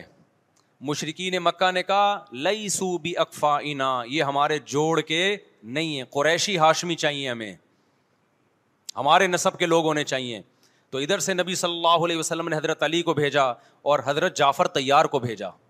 جن صحابہ کو بھیجا ان میں حضرت جعفر طیار بھی تھے. حضرت جعفر طیار رضی اللہ تعالیٰ عنہ اور سیدنا علی مقابلے میں غالب آ گئے. خوبصورت صحابی. نجاشی کے سامنے آپ نے تقریر کی ہے, ہجرت کی ہے نا جب حبشہ کی طرف, تو نجاشی نے پوچھا جعفر طیار سے کہ تمہارے پیغمبر جو کلام لے کر آئے ہیں وہ سناؤ. حضرت جعفر طیار رضی اللہ تعالیٰ عنہ نے سورہ مریم پڑھنا شروع کر دی. کاف ہا یا عین صاد ذکر رحمت ربک عبدہ زکریا اذ نادى ربه نداء خفيا قال رب إني وهن العظم مني واشتعل الرأس شيبا ولم أكن بدعائك رب شقيا وإني خفت الموالي من ورائي وكانت امرأتي عاقرا فهب لي من لدنك وليا. ایسی حضرت مریم اور عیسیٰ ابن مریم کی سیرت کو سورہ مریم میں بیان کیا حضرت جعفر طیار نے کہ نجاشی روتے روتے اس کی داڑھی تر, اور جتنے پادری بیٹھے تھے سب کی داڑیاں تر ہو گئی روتے روتے. تو یہ تقریر جو نجاشی کے اسلام کا سبب بنے, بادشاہ کو مسلمان کرنے والے کون تھے؟ حضرت جعفر طیار. اور آپ کے چھوٹے چھوٹے بچے, 4 جوان بیویاں ہوں, چھوٹے چھوٹے بچے ہوں, اور ایسے میں میدان جنگ میں لڑتے ہوئے شہید ہو جائیں, تو پیغمبر اور صحابہ پہ کیا قیامت ٹوٹی ہوگی. لیکن ہمارے نبی صلی اللہ علیہ وسلم کی آنکھوں میں سے کیا تھے؟ صرف آنسو موتی کی طرح ٹپک رہے تھے. اور آپ صحابہ کو اطلاع دے رہے تھے کہ جعفر طیار شہید ہو گئے اور جاؤ ان کے گھر والوں کو بتا کے آ جاؤ. کتنی بڑی قربانی ہے یا نہیں ہے؟ جب خبر دینے والا آپ کی ازواج کو بتا کے آیا کہ جعفر طیار شہید ہو گئے تو آپ کے گھروں سے خواتین کے رونے کی آوازیں آئیں. آپ صلی اللہ علیہ وسلم نے فرمایا ان سے بولو کہ اپنی آواز کو پست کرو. پھر چیخو پکار کی آواز آئی تو آپ نے فرمایا کہ اگر دوبارہ چیخو پکار کی آواز آئے تو ان کے منہ پہ خاک پھینک دو. وہ شہید کی بیوہ تھیں اور شہید بھی کتنے مقدس، ان کو بھی نبی صلی اللہ علیہ وسلم نے نوحہ کرنے کی اجازت نہیں دی. اس دن جس دن غم پہنچا ہے اس دن بھی چیخو پکار کی اجازت نہیں دی ہے، تو آپ بتاؤ اگلے سال اس تاریخ کو چیخو پکار کی کیسے اجازت مل جاتی؟ نہیں آئی میرا خیال ہے بات سمجھ میں. جب غم پہنچا ہے اس وقت چیخنے چلانے کی اجازت نہیں ہے. چھوٹے چھوٹے یتیم بچے، حضرت جعفر طیار کے چھوٹے چھوٹے یتیم بچے، کتنا غم ہوتا ہے. جب چھوٹے چھوٹے بچے، ان کا باپ دنیا سے چلا جائے، کتنا ترس آتا ہے ان کے اوپر. تو ہمارے نبی کو بھی ان یتیم بچوں پہ بھی ترس آیا، ان بیواؤں پہ بھی ترس آیا. لیکن نہ نبی صلی اللہ علیہ وسلم چیخو پکار کر کے خود روئے اور نہ آپ نے ان کی ازواج کو رونے کی اجازت دی ہے. سمجھ میں نہیں آ رہی میرا خیال ہے بات. میرا مقصد شیعوں پہ طنز کرنا نہیں ہے، ان کا جو مذہب ہے ان کو اس پہ چلنے دو. میرا مقصد ہے آپ اپنی پوزیشن واضح کرو کہ آپ ادھر ہو یا ادھر ہو.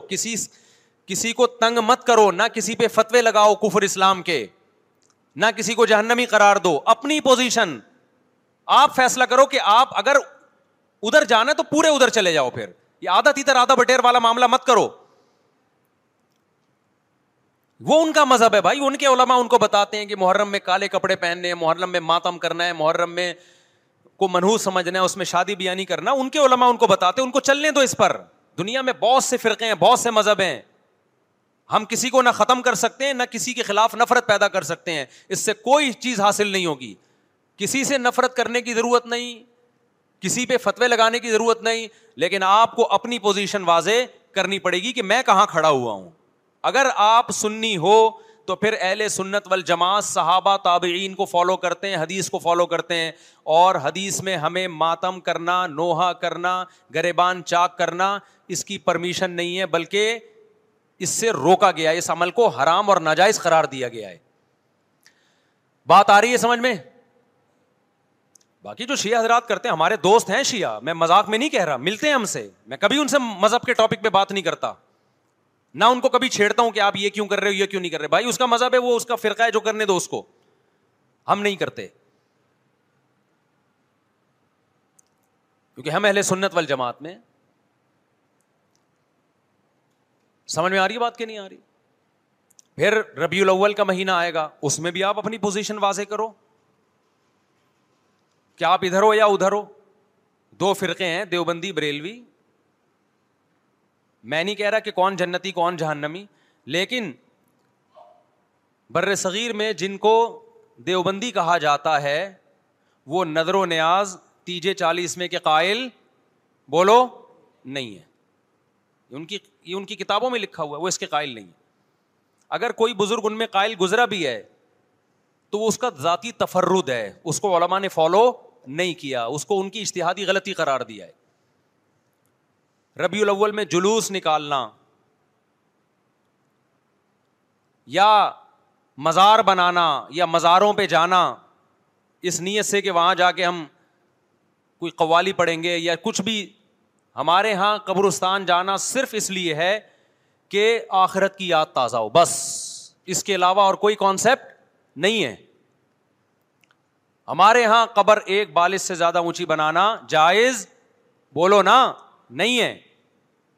قبر پکی کرنا جائز نہیں ہے. تیجے چالیس میں کرنا جائز، بولو نہیں. آج ایک صاحب آئے، کہنے لگے میری ساس کا 40واں ہے، فجر میں کہنے لگے مجھے، کہہ رہے میں نہیں گیا تو بڑا مسئلہ ہو جائے گا. میں نے کہا بھائی ایک فیصلہ کرو، گرین چینل یا وائٹ چینل، ایک طرف ہو جاؤ بھائی. کیونکہ وائٹ چینل میں یہ جائز نہیں ہے. نہ 40واں نتیجہ ہے. اب لوگ مذاق اڑاتے ہیں مر گیا مردود نہ فاتحہ نہ درود. بھائی کچھ بھی کہتے رہو تو پھر پورے ادھر کو ہو جاؤ, یا تو پورے وائٹ ہو جاؤ یا پورے کیا ہو جاؤ, پورے گرین ہو جاؤ. پھر تیجا بھی کرو, 40واں بھی کرو, برسی بھی کرو, اور پھر اس کے بعد جھنڈے بھی لگاؤ ہرے رنگ کے. میں نہیں کہہ رہا دیوبندی صحیح ہے یا بریلوی صحیح ہے, دیکھو میں یہ بحث نہیں کر رہا, میری بات کو غلط نہ لے کے جانا. میں کہہ رہا ہوں آپ اپنی پوزیشن واضح کرو, صحیح غلط تو اگلا مرحلہ ہے, آپ کیا ہو آپ کو تو یہی نہیں پتا چل رہا. آپ ربیع الاول میں ہرے جھنڈے لے کے گھوم رہے ہو, رمضان میں آپ وائٹ چینل بنے ہوئے ہو, محرم میں آپ بلیک چینل بنے ہوئے ہو, تو پتہ ہی نہیں چل رہا تو ہے کیا بھائی. جب 73 فرقوں میں ایک جنتی ہے تو ایک کو فالو کرو نا جس کو جنتی سمجھتے ہو. اگر آپ سمجھتے ہو کہ بلیک چینل یا شیعہ فرقہ جنتی ہے تو پورے شیعہ ہو جاؤ بھائی. اگر آپ سمجھتے ہو بریلوی فرقہ جنتی ہے تو پورے بریلوی ہو جاؤ. تو جس کو سمجھتے ہو وہ بن جاؤ, لیکن پورے بنو, ادھورے مت بنو, آدھا آدھا نہ لو. بات سمجھ میں آ رہی ہے؟ میں پھر بتا رہا ہوں, نہ میں کسی کو جنتی کہہ رہا ہوں نہ جہنمی. میں یہ نہیں کہہ رہا دیوبندی جنت میں جائیں گے یا بریلوی جائیں گے یا شیعہ جائیں گے, یہ تو اللہ فیصلہ کرے گا. ہم تو وہ کریں گے جو ہماری کھوپڑی میں آ رہا ہے. ہماری کھوپڑی میں یہ آ رہا ہے کہ جس کو بھی کرو تو ایک کو کرو پورا, تاکہ ایک طرف ہو جاؤ, آدھے تیتر آدھے بٹیر مت بنو آپ. اور دوسرے کو چھیڑو بھی نہیں, چھیڑنے کی بھی ضرورت نہیں ہے. کوئی جو کر رہا ہے کہ بھائی اس کا مذہب ہے. دیکھو ہندو مندر میں جاتا ہے نا, ہماری رائے کے مطابق صحیح کر رہا ہے غلط کر رہا ہے, غلط کر رہا ہے, لیکن ہم چھیڑتے ہیں کیا؟ اسلام نے اجازت دی اس کو چھیڑنے کی کہ ہندو جا رہا ہے اس کو پکڑ کے لا, کیوں جا رہا ہے بھائی؟ اسلام بولا ہے بھائی لکم دینکم ولی دین, تمہارے لیے تمہارا دین, ہمارے لیے ہمارا دین. لا اکراہ فی الدین, دین میں زبردستی نہیں ہے, جو کر رہا ہے اس کو کرنے دو.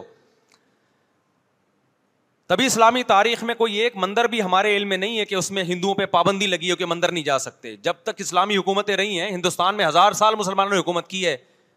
اگر ہندوؤں کو مندر جانے سے روک دیتے تو آج یہ مندر ختم ہوتے.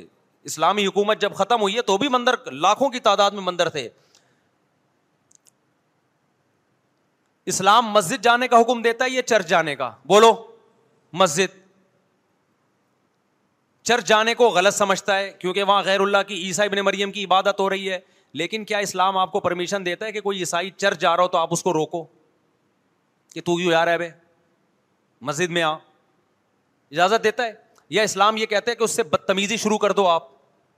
بولو کیا ہو گیا, آپ کو سبق یاد کرا رہا ہوں میں, بدتمیزی شروع کر دو. یا اسلام یہ اجازت دیتا ہے کہ اس سے اچھا سلوک نہ کرو؟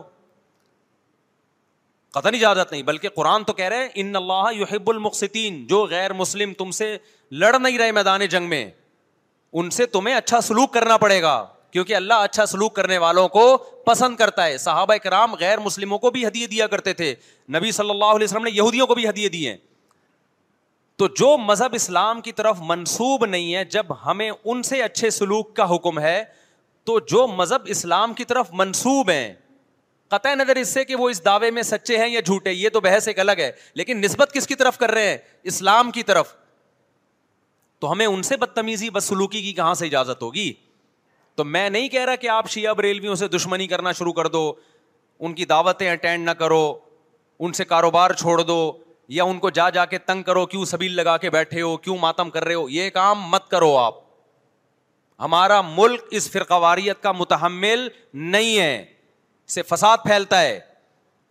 لیکن اپنی پوزیشن آپ واضح کرو, ایک لکیر ہے آپ کھینچ دو. اگر کوئی شخص آپ کے سامنے صحابہ کو برا بلا کہتا ہے, آپ بولو بھائی یہ میری باؤنڈری کیا ہو رہی ہے, کراس. میرے سامنے آپ کو ان بزرگوں کے خلاف بولنے کی اجازت نہیں ہے جن سے مجھے عقیدت ہے. اگر یہ کام آپ نے کیا تو ہماری اور آپ کی راہیں الگ الگ.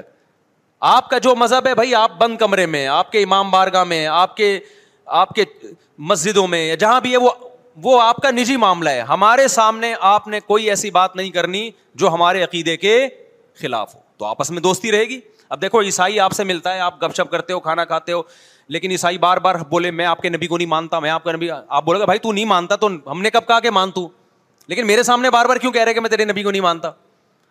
یہاں سے آپ کی اس کی دوستی کیا ہو جائے گی, پھر ختم. تو غیر مسلموں کو بھی دو قسم ہیں, کسی بھی مسلک کے لوگوں سے ملو, کسی بھی فرقے کے لوگوں سے ملو, کوئی جھگڑا نہیں, کوئی بحث نہیں, ایک دوسرے کو کھانا بھی ہے, ایک دوسرے کو کھلانا بھی ہے, ایک دوسرے سے کھانا بھی ہے, ایک دوسرے کی دعوتوں میں بھی شرکت کرنی ہے. جہاں مذہب کا معاملہ آئے تو پھر آپ کسی سے بحث نہ خود کرو نہ کسی کو کرنے کی اجازت دو. اگر کوئی کچھ سیکھنا چاہتا ہے تو آپ بولو بھائی علماء کے پاس آ جاؤ, آپ کو کوئی اشکال ہے تو ہم وہاں آپ کا اشکال حل کر دیں گے. اس سے آگے بڑھنے کی کوشش بولو مت کرو, اس سے ملک میں امن ہوگا. باقی فرقے ہمیشہ سے ہیں بھائی, آج کوئی نئے تھوڑی ہیں, اور یہ ہمارا کام تھوڑی ہے فرقے ختم کرنا. یہ تو عیسیٰ ابن مریم جب نازل ہوں گے, حضرت مہدی آئیں گے, وہ تلوار کی طاقت سے ختم کریں گے, ان کے پاس یہ اتھارٹی ہوگی کہ وہ فرقوں کو ختم کریں. آپ نے یہ کرنا ہے کہ دوسرے کے مسلک کو چھیڑنا نہیں ہے اور اپنا چھوڑنا نہیں ہے. مسئلہ آپ کے ساتھ یہ ہو رہا ہے کہ دوسرے کو چھیڑ بھی رہے ہو اور اپنا چھوڑ بھی رہے ہو, دونوں الٹے کام کر رہے ہو. ایک طرف بحث کر رہے ہوتے تم ایسے, اور دوسری طرف وہی بنے ہوئے ہوتے تھوڑے دنوں میں جا کے. ہاں وہ بتا رہا ہوں, وہ نظر و نیاز والی نہیں, وہ سب کو پتہ ہے. ہاں ایسی دعوت نہ ہو جس میں بدعت کی تائید ہو. تو آپ جو کر رہے ہو نا, وہ یہ کر رہے ہو دوسرے کو چھیڑ بھی رہے ہو, جس سے ملک میں بدامنی پھیل رہی ہے. تقریریں سنو, شیعہ ایسے, بریلوی ایسے, دیوبندی ایسے, اہل حدیث ایسے, تقریروں سے کیا پھیل رہی ہے؟ نفرتیں. اور پھر محرم میں آپ خود شیعہ بنے ہوئے ہوتے ہو, ربیع الاول میں آپ گرین چینل بنے ہوئے ہوتے ہو, اور رمضان میں آپ وائٹ چینل بنے ہوئے ہوتے ہو. سعودی عرب میں سارے وائٹ ہو جاتے ہیں جا کے, سعودی عرب جو بھی جاتا ہے سارا وائٹ چینل. پیغمبر کی قبر پہ کوئی دھمال نہیں, کوئی قوالیاں نہیں, وہاں کھڑے ہوں گے تمیز سے سلام پیش کر کے آگے نکل جائیں گے. وہاں کوئی چیخو پکار نہیں, وہاں جا کے سارے کیا ہو جاتے ہیں؟ وائٹ, کیونکہ وہاں حکومت کا ڈنڈا ہے. ٹھیک ہے نا, تو گورنمنٹ کے پاس تو یہ اختیار ہے بھائی ڈنڈا چلائے, ہمارے پاس یہ اختیار نہیں. ہم تو تمیز سے بات کریں گے, سمجھائیں گے, محبتیں پھیلائیں گے, کیونکہ جب عوام ڈنڈا چلاتی ہے تو اس سے اصلاح کم اور فساد زیادہ ہوتا ہے. تو میں بار بار کہہ رہا ہوں بھائی دوستیاں رکھو, کوئی دفتروں میں شیعہ سنی لڑائی نہ ہونے دو, یہ غلط ہے. محبتیں پھیلاؤ لیکن مسلک کو چھوڑنا نہیں ہے. جب کوئی آپ سے کہے محرم میں یہ کام کرو, بولو بھائی ہم چونکہ اہل سنت والجماعت میں سے ہیں, ہم چونکہ سنی ہیں, لہذا ہمارے ہاں کوئی مہینہ ہمارے مذہب کے مطابق منحوس نہیں ہے. پھر کوئی آپ کو اصرار کرے نہیں ہے, آپ بولو بھائی ہم تم پہ اپنا مسلک تھوپ رہے ہیں کیا؟ تم جلوس نکالتے ہو, تم ماتم کرتے ہو, ہم تو نہیں تمہیں روکتے آ کے, بلکہ گورنمنٹ تمہیں تحفظ دیتی ہے, سیکیورٹی دیتی ہے گورنمنٹ تمہیں. تو جب ہم اپنا مسلک تم پہ نہیں تھوپتے تو تم اپنا مسلک ہم پہ کیوں تھوپ رہے ہو بھائی؟ تو ہم محرم میں بھی شادی کریں گے, ربیع الاول میں بھی کریں گے, سفر میں بھی کریں گے, رمضان میں بھی کریں گے. ہم نے تو چار کرنی ہے, ہم مہینوں کے حساب سے شروع کر دیں تو پھر ہمارے تو بڑے مسئلے ہو جائیں گے بھائی. سمجھ میں آ رہی ہے بات کہ نہیں آ رہی؟ حضرت جعفر طیار اہل بیت میں سے تھے, کتنی زوجات تھیں؟ 4 تھیں. حضرت علی کی کتنی تھیں ایک وقت میں؟ حضرت فاطمہ کے دنیا سے جانے کے بعد 4 تھیں. یہ بھی ہے سنت میں, نکاح کو فروغ دو, یہ اہل بیت کا طریقہ ہے, تاکہ سوسائٹی میں زنا کم ہو, بیوہ طلاق یافتہ عورتوں کو ٹھکانہ ملے. خیر, تو اب میں بات سمیٹ کے ختم کر رہا ہوں. لوگ کہتے ہیں محرم میں ہم نکاح کیوں کریں بھائی, فرض واجب تو نہیں ہے نا, چلو حرام نہیں ہے لیکن فرض بھی تو نہیں ہے نا. لوگ یہ بھی کہتے ہیں, دیکھو جب قرآن نے کسی چیز کو حلال قرار دیا ہو نا, تو قرآن اس کو پسند نہیں کرتا کہ آپ عملاً اس کو حرام کر دو. دیکھو مشرکین مکہ کیا کرتے تھے, بتوں کے نام پہ جانور چھوڑتے تھے, پھر ان کا گوشت نہیں کھاتے تھے. اللہ نے فرمایا کہ تم نے ایک خدا کی حلال کردہ چیز کو کیسے حرام کر دیا تم نے. نبی صلی اللہ علیہ وسلم نے قسم اٹھائی میں شہد نہیں کھاؤں گا. آپ نے فرمایا لما تحرم ما احل اللہ لک, اے نبی جو چیز اللہ نے آپ کے لیے حلال کر دی آپ کیسے اپنے اوپر حرام کر رہے ہیں.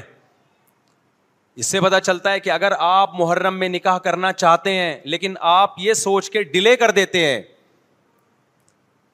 کہ بھائی اس مہینے میں لوگ نکاح کو برا سمجھتے ہیں, تو یہ ڈیلے کرنا آپ کے لیے ناجائز ہوگا. کیونکہ لما تحرم ما احل اللہ لک, اللہ نے جس چیز کو تمہارے لیے حلال کیا تم نے کس دلیل کی بیس کے پر اپنے اوپر پابندی لگائی ہے اس پر.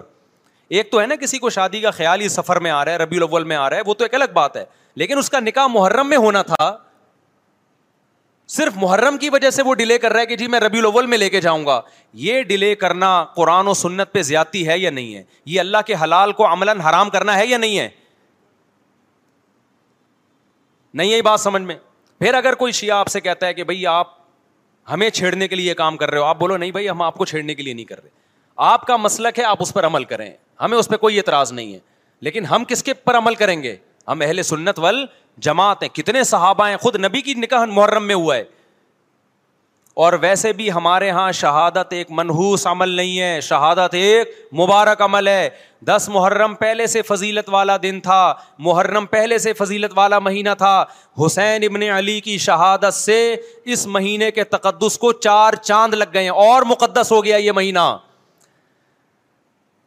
یہ کیسی بات ہے جو شہادت کا دن ہو ہم اس کو منحوس قرار دے دیں؟ بھائی ہمارا یہ جگرا نہیں ہے. سمجھتے ہو کہ نہیں سمجھتے ہو؟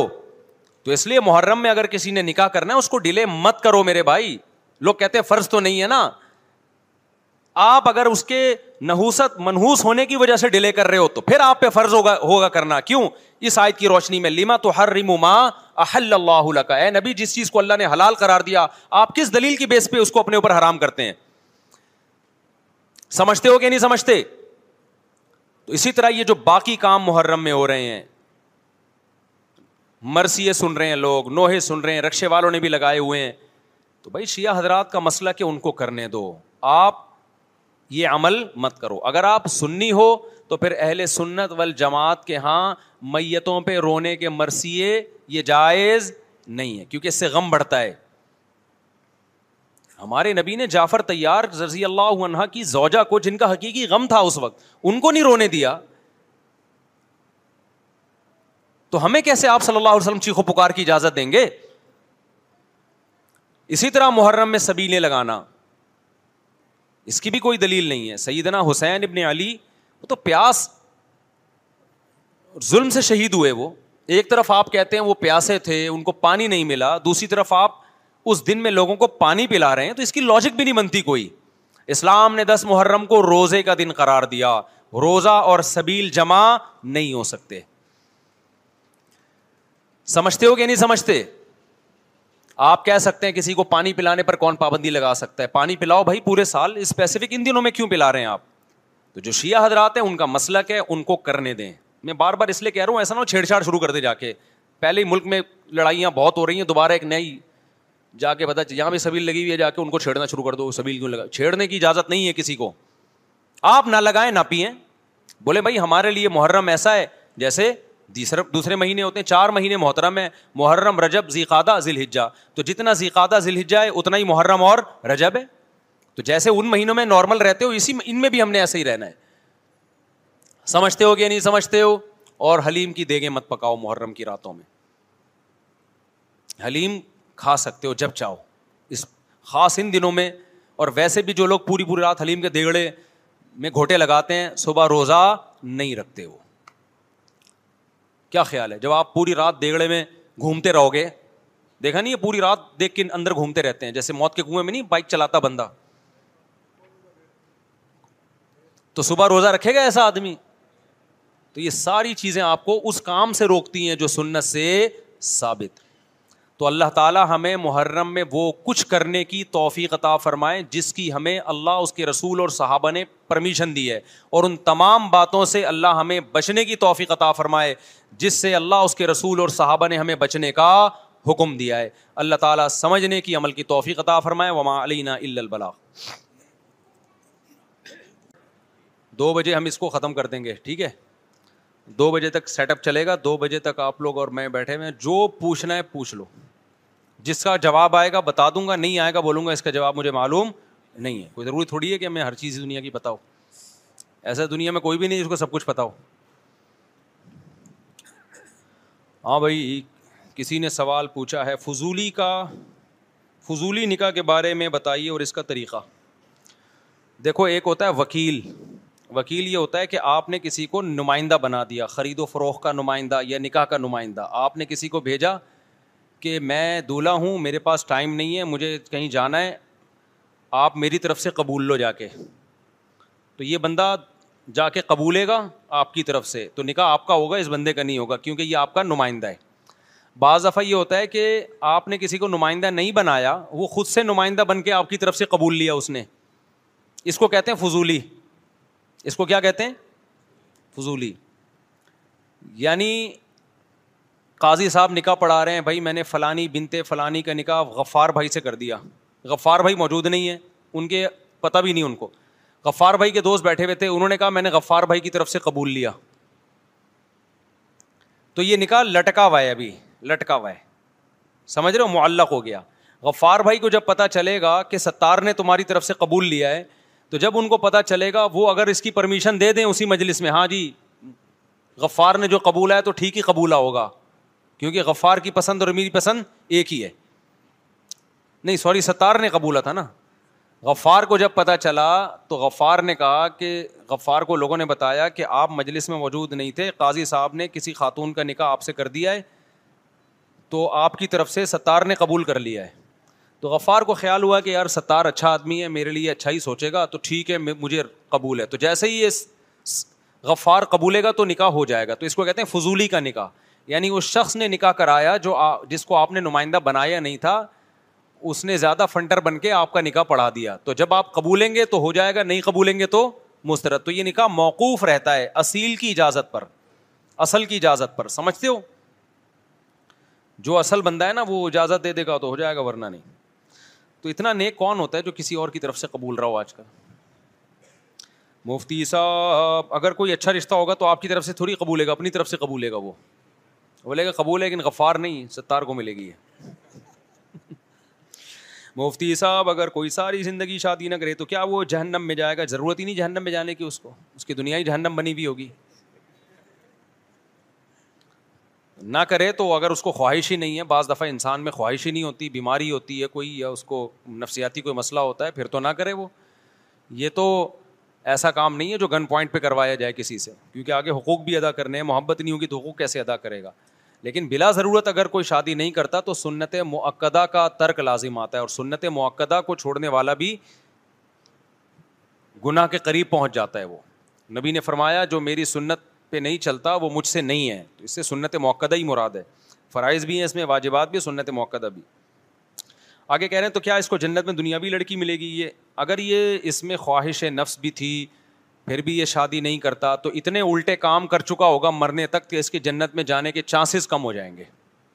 کمارا بھی ہو, یہ بے حیائی کا ماحول بھی ہو, اور بیوی بھی نہ ہو, تو اتنا نیک مارکیٹ میں آج کل کوئی ہے نہیں. بہرحال اگر یہ برائیوں سے بچتا ہے تو چلا جائے گا. پھر کون سی ملے گی؟ ہو سکتا ہے اللہ کہے کہ تو دنیا میں تو نے کنوارے پن پہ سمجھوتا کر لیا تھا تو تیرے لیے خصوصی پیکیج ہے کہ تو کنوارا ہی رہے گا, تو سوچو کتنا غم ہوگا. کیا خیال ہے؟ اس لیے بہتر ہے کہ کر لو شادی. حضرت عمر فاروق کی شہادت کا کون سا دن تھا؟ کچھ علماء کہتے ہیں اس میں بہت اختلاف ہے حضرت عمر کی شہادت کے دن کے بارے میں. وجہ اس کی یہی ہے کہ صحابہ کرام کسی کی ولادت اور شہادت کے دن کو ویلیو نہیں دیتے تھے. صحابہ کرام ان دلوں کو ویلیو دیتے تھے جو شریعت نے متعین کی ہیں. یہ تو ہم لوگوں نے غیر مسلموں سے طریقے سیکھے ہیں, غیر مسلموں سے طریقے سیکھے ہم لوگوں نے کہ بھائی فلاں دن بڑا ہے, فلاں دن چھوٹا ہے, فلاں فلاں پیدا ہوا تھا. اسلام میں ایسا کچھ نہیں ہے. دیکھو نبی صلی اللہ علیہ وسلم کی ولادت کا دن پیر کا دن تھا نا. آپ کی ولادت کا دن کون سا تھا؟ پیر کا, صحیح حدیث میں. لیکن آپ نے مقدس دن جمعے کو قرار دیا, حالانکہ یہودیوں کے لیے ہفتہ تھا, عیسائیوں کے لیے اتوار تھا. یہودی پرانی قوم, اس کے بعد عیسائی آئے, اس کے بعد مسلمان آئے, تو ہمارے لیے تو پیر بنتا تھا, ویسے بھی پیر بنتا تھا نا, اور نبی کا ولادت کا دن بھی تھا. لیکن اس کے باوجود جمعہ کر دیا گیا, پیر نہیں کیا, تاکہ لوگ ایسا نہ ہو کہ ولادت کے دنوں کو مقدس ماننا شروع کر دیں. تو اسلام میں کسی کی تاریخ کا, پیدائش کا دن اور وفات کا دن کی کوئی ویلیو نہیں ہے. اور نبی صلی اللہ علیہ وسلم نے پیر کا روزہ بھی رکھا ہے تاکہ یہ کانسیپٹ اور کلیئر ہو جائے کہ میرا یوم ولادت عید کا دن نہیں ہو سکتا. اس کو عید میلاد النبی نہیں کہہ سکتے کیونکہ وہ روزہ اور عید جمع نہیں ہوتے. سمجھتے ہو کہ نہیں سمجھتے؟ ٹیکنیکل باتیں ہیں, اس کو سمجھ لو اچھی طریقے سے. تو اس لیے کسی کے کوئی بھی تاریخ ولادت ہو, کوئی بھی تاریخ پیدائش ہو, ہم نے کیا کرنا ہے؟ ہم نے نہ سالگرہ منانا ہے نہ برسی منانی ہے. اچھا, بعض علماء یہ تحریک چلا رہے ہیں کہ حضرت عمر کی شہادت کے دن سرکاری چھٹی ہو, تو ہم ان علماء کی بات کی تائید کرتے ہیں. سوال پیدا ہوتا ہے کہ ہم ان کی تائید کیوں کر رہے ہیں جب ہم خود مان رہے ہیں کہ کسی کی شہادت کا دن یا ولادت کا دن اس کی کوئی ویلیو نہیں ہے. تو پھر حضرت عمر کی شہادت کے دن کو ہم چھٹی کیوں؟ وجہ اس کی یہ ہے کہ بھائی ہم تو کہہ رہے ہیں کسی بھی دن چھٹی نہیں ہونی چاہیے, لیکن یہ عجیب بات ہے حضرت علی رضی اللہ تعالیٰ عنہ, ان سے محبت بھی ہمارے ایمان کا جز ہے, ان کی شہادت کا دن یا حضرت حسین کی شہادت کا دن ان کو تو آپ چھٹی کے دن قرار دے رہے ہو, پھر حضرت عمر کو قرار نہیں دے رہے, تو یہ پھر ناانصافی ہے. اصولی طور پر تو کوئی دن یکم محرم سے لے کے 29 اور 30 ذی الحجہ تک کسی کی ولادت یا پیدائش میں کسی کا دن بھی نہ چھٹی ہونی, کوئی چھٹی کا دن نہیں ہے. لیکن اگر کسی دن پہ چھٹی کر رہے ہو تو پھر دوسرے صحابہ کو بھی تو ویلیو دو نا. تو جو علماء کہہ رہے ہیں نا حضرت عمر کے یوم شہادت پہ چھٹی ہونی چاہیے, وہ اس بیس پہ کہہ رہے ہیں کہ جب آپ سیدنا حسین یا حضرت علی کی شہادت کے دن کو چھٹی کا دن قرار دیتے ہو تو اہل سنت والجماعت کے ہاں حضرت علی سے محبت بھی ایمان کا جزو ہے, لیکن حضرت عمر کی فضیلت سیدنا علی سے زیادہ ہے. اور اس بات کو حضرت علی بھی مانتے تھے کہ حضرت عمر کی فضیلت سیدنا علی سے زیادہ ہے. تو جو علماء کہہ رہے ہیں نا کہ حضرت عمر کے یوم شہادت پہ چھٹی ہونی چاہیے, وہ اس بیس پہ کہہ رہے ہیں کہ یا تو کسی بھی دن چھٹی نہ ہو, لیکن جب ہو رہی ہے تو پھر ان دنوں میں ہو رہی ہے تو پھر ان دنوں میں بھی ہو. سمجھتے ہو کہ نہیں سمجھتے؟ اس کی میں ایک مثال دیتا ہوں. ایک کیس آیا میرے سامنے کہ کسی خاتون نے شرعی پردہ کیا اپنے دیور سے پردہ کر لیا, تو دوسرے دیور کو, وہ جو دیور جس سے پردہ کیا نا, اس کو بڑا اعتراض تھا کہ یہ مجھ سے پردہ کر رہی ہے. تو میرے پاس کیس آیا, میں نے بہت ڈانٹا, میں نے کہا بھائی عورت پر لازم ہے کہ اپنے دیور سے پردہ کرے. خاتون سے پوچھا گیا, اس نے کہا میں نے شریعت کی وجہ سے کیا ہے ایسا. تو میں نے ان کے دیور کو بولا, میں نے کہا بھائی یہ جب آپ سے پردہ کر رہی ہے تو آپ کیوں مجبور کر رہے ہو اس کو, یہ تو شریعت کے حکم سمجھ کے کر رہی ہے. اس نے بڑی اچھی بات کی, اس نے کہا کہ یہ میرے سے کر رہی ہے, دوسرے بھائی سے نہیں کر رہی. اب بات سمجھ میں آئی؟ میں نے کہا بات تو معقول, کہہ رہے اگر شریعت کی وجہ سے کر رہی ہے تو دونوں سے کرے نا, اس سے نہیں کر رہی مجھ سے کر رہی ہے. اس کا مطلب میں, میرے پر گویا بزبان حال الزام لگ رہا ہے کہ یہ بندہ دو نمبر ہے, یہ خراب ہے. تو شریعت کی وجہ سے اگر ہم کر رہے ہیں تو بھائی پھر عورت کر رہی ہے تو پھر سارے دیوروں سے پردہ کرے نا, یہ والے سے کر رہی ہے وہ والے سے نہیں کر رہی ہے. یا تو چلو کوئی بوڑھا ہو گیا بہت زیادہ, وہ ایک الگ بات ہے. تو یہ بات اس دیور کی بالکل معقول تھی, اعتراض بالکل معقول تھا. تو اسی طرح میرے بھائی ہم یہ کہتے ہیں کہ اسلام میں نہ کسی کا یوم ولادت منایا جائے گا نہ کسی کا یوم شہادت, اصل تو یہی ہے. لیکن اگر منا رہے ہو تو پھر یہ کیا کہ فلاں کا مناؤ فلاں کا نہیں مناؤ, اس کا مطلب فلاں کو ویلیو دے رہے ہو, فلاں کو آپ بالکل ویلیو نہیں دے رہے. تو وہ اس بیس پر مطالبہ کرتے ہیں کہ حضرت عمر کا یوم شہادت چھٹی کا دن ہونا چاہیے. ورنہ اصولی طور پر جو میں نے مسئلہ بیان کیا, اسلام میں نہ برسی ہے نہ برتھ ڈے ہے, یوم ولادت ہے ہی نہیں. اسلام نے خود ہمیں تاریخیں بتا دی ہیں کہ ان دنوں میں تم نے یہ کام کرنے ہیں. تو اسلام نے ہمیں بتا دیا بھائی 10 محرم کا دن روزہ رکھنے کا دن ہے. 10 محرم کا دن کیا ہے؟ روزہ رکھنے کا دن ہے, یہ ایک مقدس دن ہے. اس کے بعد کیا کرنا ہے؟ اس کے بعد سفر, ربیع الاول, ربیع الثانی, جمادی الاول. اب ربیع الاول میں لوگ عمرہ کر رہے ہوتے ہیں, اس کو زیادہ فضیلت سمجھتے ہیں, یہ بدعت ہے. ربیع الاول میں عمرے کا وہی ثواب ہے جو سفر میں عمرے کا ثواب ہے. اگر آپ اس میں زیادہ ثواب سمجھ کے کریں گے تو یہ عمل بدعت بن جائے گا, کیونکہ کسی صحابی, تابعی یا پیغمبر سے ثابت نہیں ہے کہ انہوں نے ربیع الاول میں عمرے کا زیادہ اہتمام کیا ہو کہ جی ربیع الاول آ رہا ہے تو ہم اس میں زیادہ اہتمام کریں گے. بعض لوگ سمجھتے ہیں ربیع الاول کے مہینے میں روضہ رسول پہ حاضری کا زیادہ ثواب ہے, تو یہ بھی غلط ہے. نہ کوئی ہمیں حدیث ملتی ہے کہ ربیع الاول میں آپ روضے پہ حاضری دیں گے تو زیادہ ثواب ملے گا, نہ کسی صحابی کا عمل ہے. صحابہ کی نظر میں روضے پہ حاضری محرم ہو, سفر ہو, ربیع الاول ہو, ربیع الثانی ہو, ان تمام مہینوں میں برابر تھی, کسی مہینے کو انہوں نے ویلیو نہیں دی. عرب لوگ حیران ہوتے ہیں کہ ربیع الاول میں روضہ رسول پر اتنے انڈین پاکستانی آ کے جمع ہو جاتے ہیں, یہ کیوں ہو رہے ہیں؟ وہ سعودی عرب والے اور عرب حیران ہوتے ہیں کہ بھائی یہ پورے سال اتنا رش نہیں ہوتا, ربیع الاول میں روضہ رسول پہ اتنے پاکستانی آتے ہیں. تو ان کو پھر ہم بتاتے ہیں کہ بھائی یہ پاکستانیوں کا عقیدہ ہے کہ ربیع الاول میں روضے پہ حاضری پہ زیادہ ثواب ملے گا. تو حیران ہوتے ہیں کہ یہ کون سی حدیث سے نکالا ان لوگوں نے مسئلہ, سمجھ میں نہیں آ رہی بات, میرا خیال ہے. تو کسی مہینے میں عمرہ کرنا یا نبی کے روضے پہ حاضری دینا زیادہ ثواب ہے یا نہیں, یہ قرآن و سنت سے ثابت ہوگا تو ہم مانیں گے, اپنی طرف سے نہیں کر سکتے. تو رمضان میں آتا ہے ہمیں کہ رمضان میں عمرہ حج کے برابر ہے, یہ بھی مبالغتاً تشبیہ دی جاتی ہے. 100% حج کے برابر نہیں ہو سکتا کیونکہ حج حج ہے, لیکن نبی صلی اللہ علیہ وسلم نے اس کی فضیلت کو بیان کرنے کے لیے کہ گویا حج کے برابر ہے. آگے پھر علماء کی اس پہ بحث ہے اس حدیث کا کیا مطلب ہے, ابھی میں اس میں نہیں جاتا. بتانے کا مقصد یہ کہ رمضان میں عمرہ یہ بہرحال دوسرے مہینوں سے زیادہ ثواب. تو اگر آپ رمضان میں عمرہ کر رہے ہیں, رمضان میں روزے رسول پہ حاضری کر دے رہے ہیں, اس بیس پہ کہ رمضان میں عبادت کا ثواب بڑھ جاتا ہے, تو پھر روزہ رسول پہ حاضری کا ثواب بھی بڑھے گا اور مسجد نبی میں حاضری کا ثواب بھی بڑھے گا رمضان میں. لیکن ربیع الاول, محرم, سفر یہ ثواب کے لحاظ سے ایک جیسے ہیں, سمجھتے ہو کہ نہیں سمجھتے؟ تو اس لیے جب آپ نے عمرہ کرنا ہو تو اسپیسیفک ربیع الاول کا انتظار نہ کیا کریں. آپ سفر میں چلے جائیں, محرم میں چلے جائیں, آپ ربیع الاول میں چلے جائیں, آپ ربیع الثانی میں چلے جائیں, برابر ہے. اگر آپ ربیع الاول میں اس نیت سے گئے کہ مجھے ثواب زیادہ ملے گا تو ثواب کے بجائے گناہ ملے گا, کیونکہ آپ نے ایسی چیز اسلام کی طرف منسوب کر دی جس کی اسلام میں کوئی دلیل نہیں ہے, تو پھر یہ بدعت ہے. سمجھتے ہو کہ نہیں سمجھتے ہو؟ پھر وہی بات جو میں نے بھی پورے بیان میں کہی ہے کہ کوئی لوگ آپ کو کہیں گے یوں یوں ایسے, آپ بولو بھائی ہم لکم دینکم ولی دین. کوئی گرین چینل والے کرتے ہیں تو ان کو کرنے دیں, ان کا مسلک ہے, تو ہمارا مسلک یہ بولو نہیں ہے. تو آپ ایک فیصلہ کرو, گرین یا وائٹ, ایک طرف آ جاؤ. آپ سمجھتے ہو کہ نہیں سمجھتے ہو؟ تو ہماری نظر میں سارے مہینے برابر ہیں, رمضان میں زیادہ ثواب ہے, رمضان میں تو ہر عبادت کا ثواب کئی گنا بڑھ جاتا ہے, تو عمرے کا بھی ثواب بڑھے گا ظاہر ہے. تو یہ برسی نہیں ہے اسلام میں, نہ یوم ولادت ہے یا نہ یوم وفات ہے. ہاں تو اسلام نے کیا کیا کہ رمضان کا مہینہ رکھا, ربیع الاول کا نہیں رکھا, ربیع الثانی کا نہیں رکھا, جمادی الاولیٰ, جمادی الثانی, رجب, شعبان, رمضان کا پھر مقدس مہینہ. پھر اسلام نے ہمیں یکم شوال کا مقدس دن قرار دیا, وہ عید کا دن ہے, وہ بھی نہ کسی کی ولادت نہ کسی کی وفات. پھر 10 ذی الحجہ بقرعید کا دن ہے, وہ بھی نہ کسی کی ولادت نہ کسی کی وفات, وہ ابراہیم علیہ السلام کی قربانی کا دن ہے.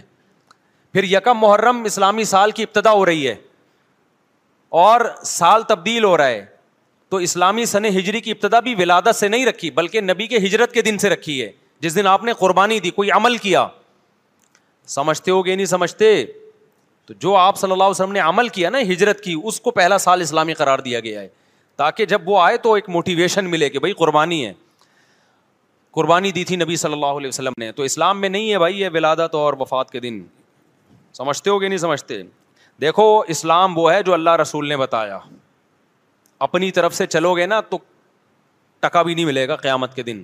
اخپل طریقے سے آپ اللہ کو راضی کرنے کی کوشش کرو گے, اللہ راضی نہیں ہوگا. حضرت عمر کہتے ہیں ایک واقعہ ہے کہ ایک پادری کو دیکھا جو رو رو کے نالیاں پڑ گئی تھیں, سوکھا ہو گیا تھا بالکل دبلا. حضرت عمر اس کو دیکھ کے رو پڑے, کہا کہ دنیا میں بھی اپنے آپ کو عذاب میں ڈالا, آخرت میں بھی عذاب میں, کیونکہ دین برحق کو فالو نہیں کر رہا, اپنی طرف سے اللہ کو راضی کرنے کی کوشش کر رہا ہے. آپ نے ایسے ہندو دیکھے ہوں گے جنہوں نے منتیں مانی ہوئی ہیں, کپڑے نہیں پہنتے, کھانا پینا چھوڑ دیا, سر منڈاتے ہیں. بدھسٹ کو میں نے دیکھا ہے ایسے, زندگی بھر کا عذاب, شادی نہیں کرتے, تو اپنے آپ کو ایک ٹینشن میں ڈال دیا اور نیت یہ کہ بھگوان ہم سے خوش ہوگا, حالانکہ خدا خوش نہیں ہوتا. کہ آپ سر منڈا کے گھومتے رہیں, کھانا پینا چھوڑ دیں اور آپ شادی بھی نہ کریں. کچھ ہوتے ہیں نا, ہندوؤں میں بھی ہوتے ہیں, بدھسٹ میں بھی ہوتے ہیں. ایک یوٹیوب پہ میں نے ویڈیو دیکھی, ایک ہندو کے جو پنڈت تھے انہوں نے کرالنگ کر کے سفر کیا پتہ نہیں کتنے کلومیٹر دور, اور کہا ہم نے منت مانی ہے کہ پیدل نہیں جاؤں گا, کرالنگ کر کے. وہ دہلی میں پتہ نہیں کون سے مندر میں اتنا لمبا سفر. تو کیا آپ سمجھتے ہو کہ اللہ اس عمل سے خوش ہوگا؟ آپ نے اپنی دنیا کو بھی عذاب میں ڈال دیا اور آپ نے اپنی آخرت بھی برباد کر دی. چند صحابہ نبی کی خدمت میں آئے حضرت عائشہ کے گھر, تو انہوں نے نبی کا عمل پوچھا کہ نبی صلی اللہ علیہ وسلم کیا عمل کرتے ہیں. حضرت عائشہ نے بتایا کہ آرام بھی کرتے ہیں, تہجد بھی پڑھتے ہیں, کھاتے بھی ہیں, روزہ بھی رکھتے ہیں.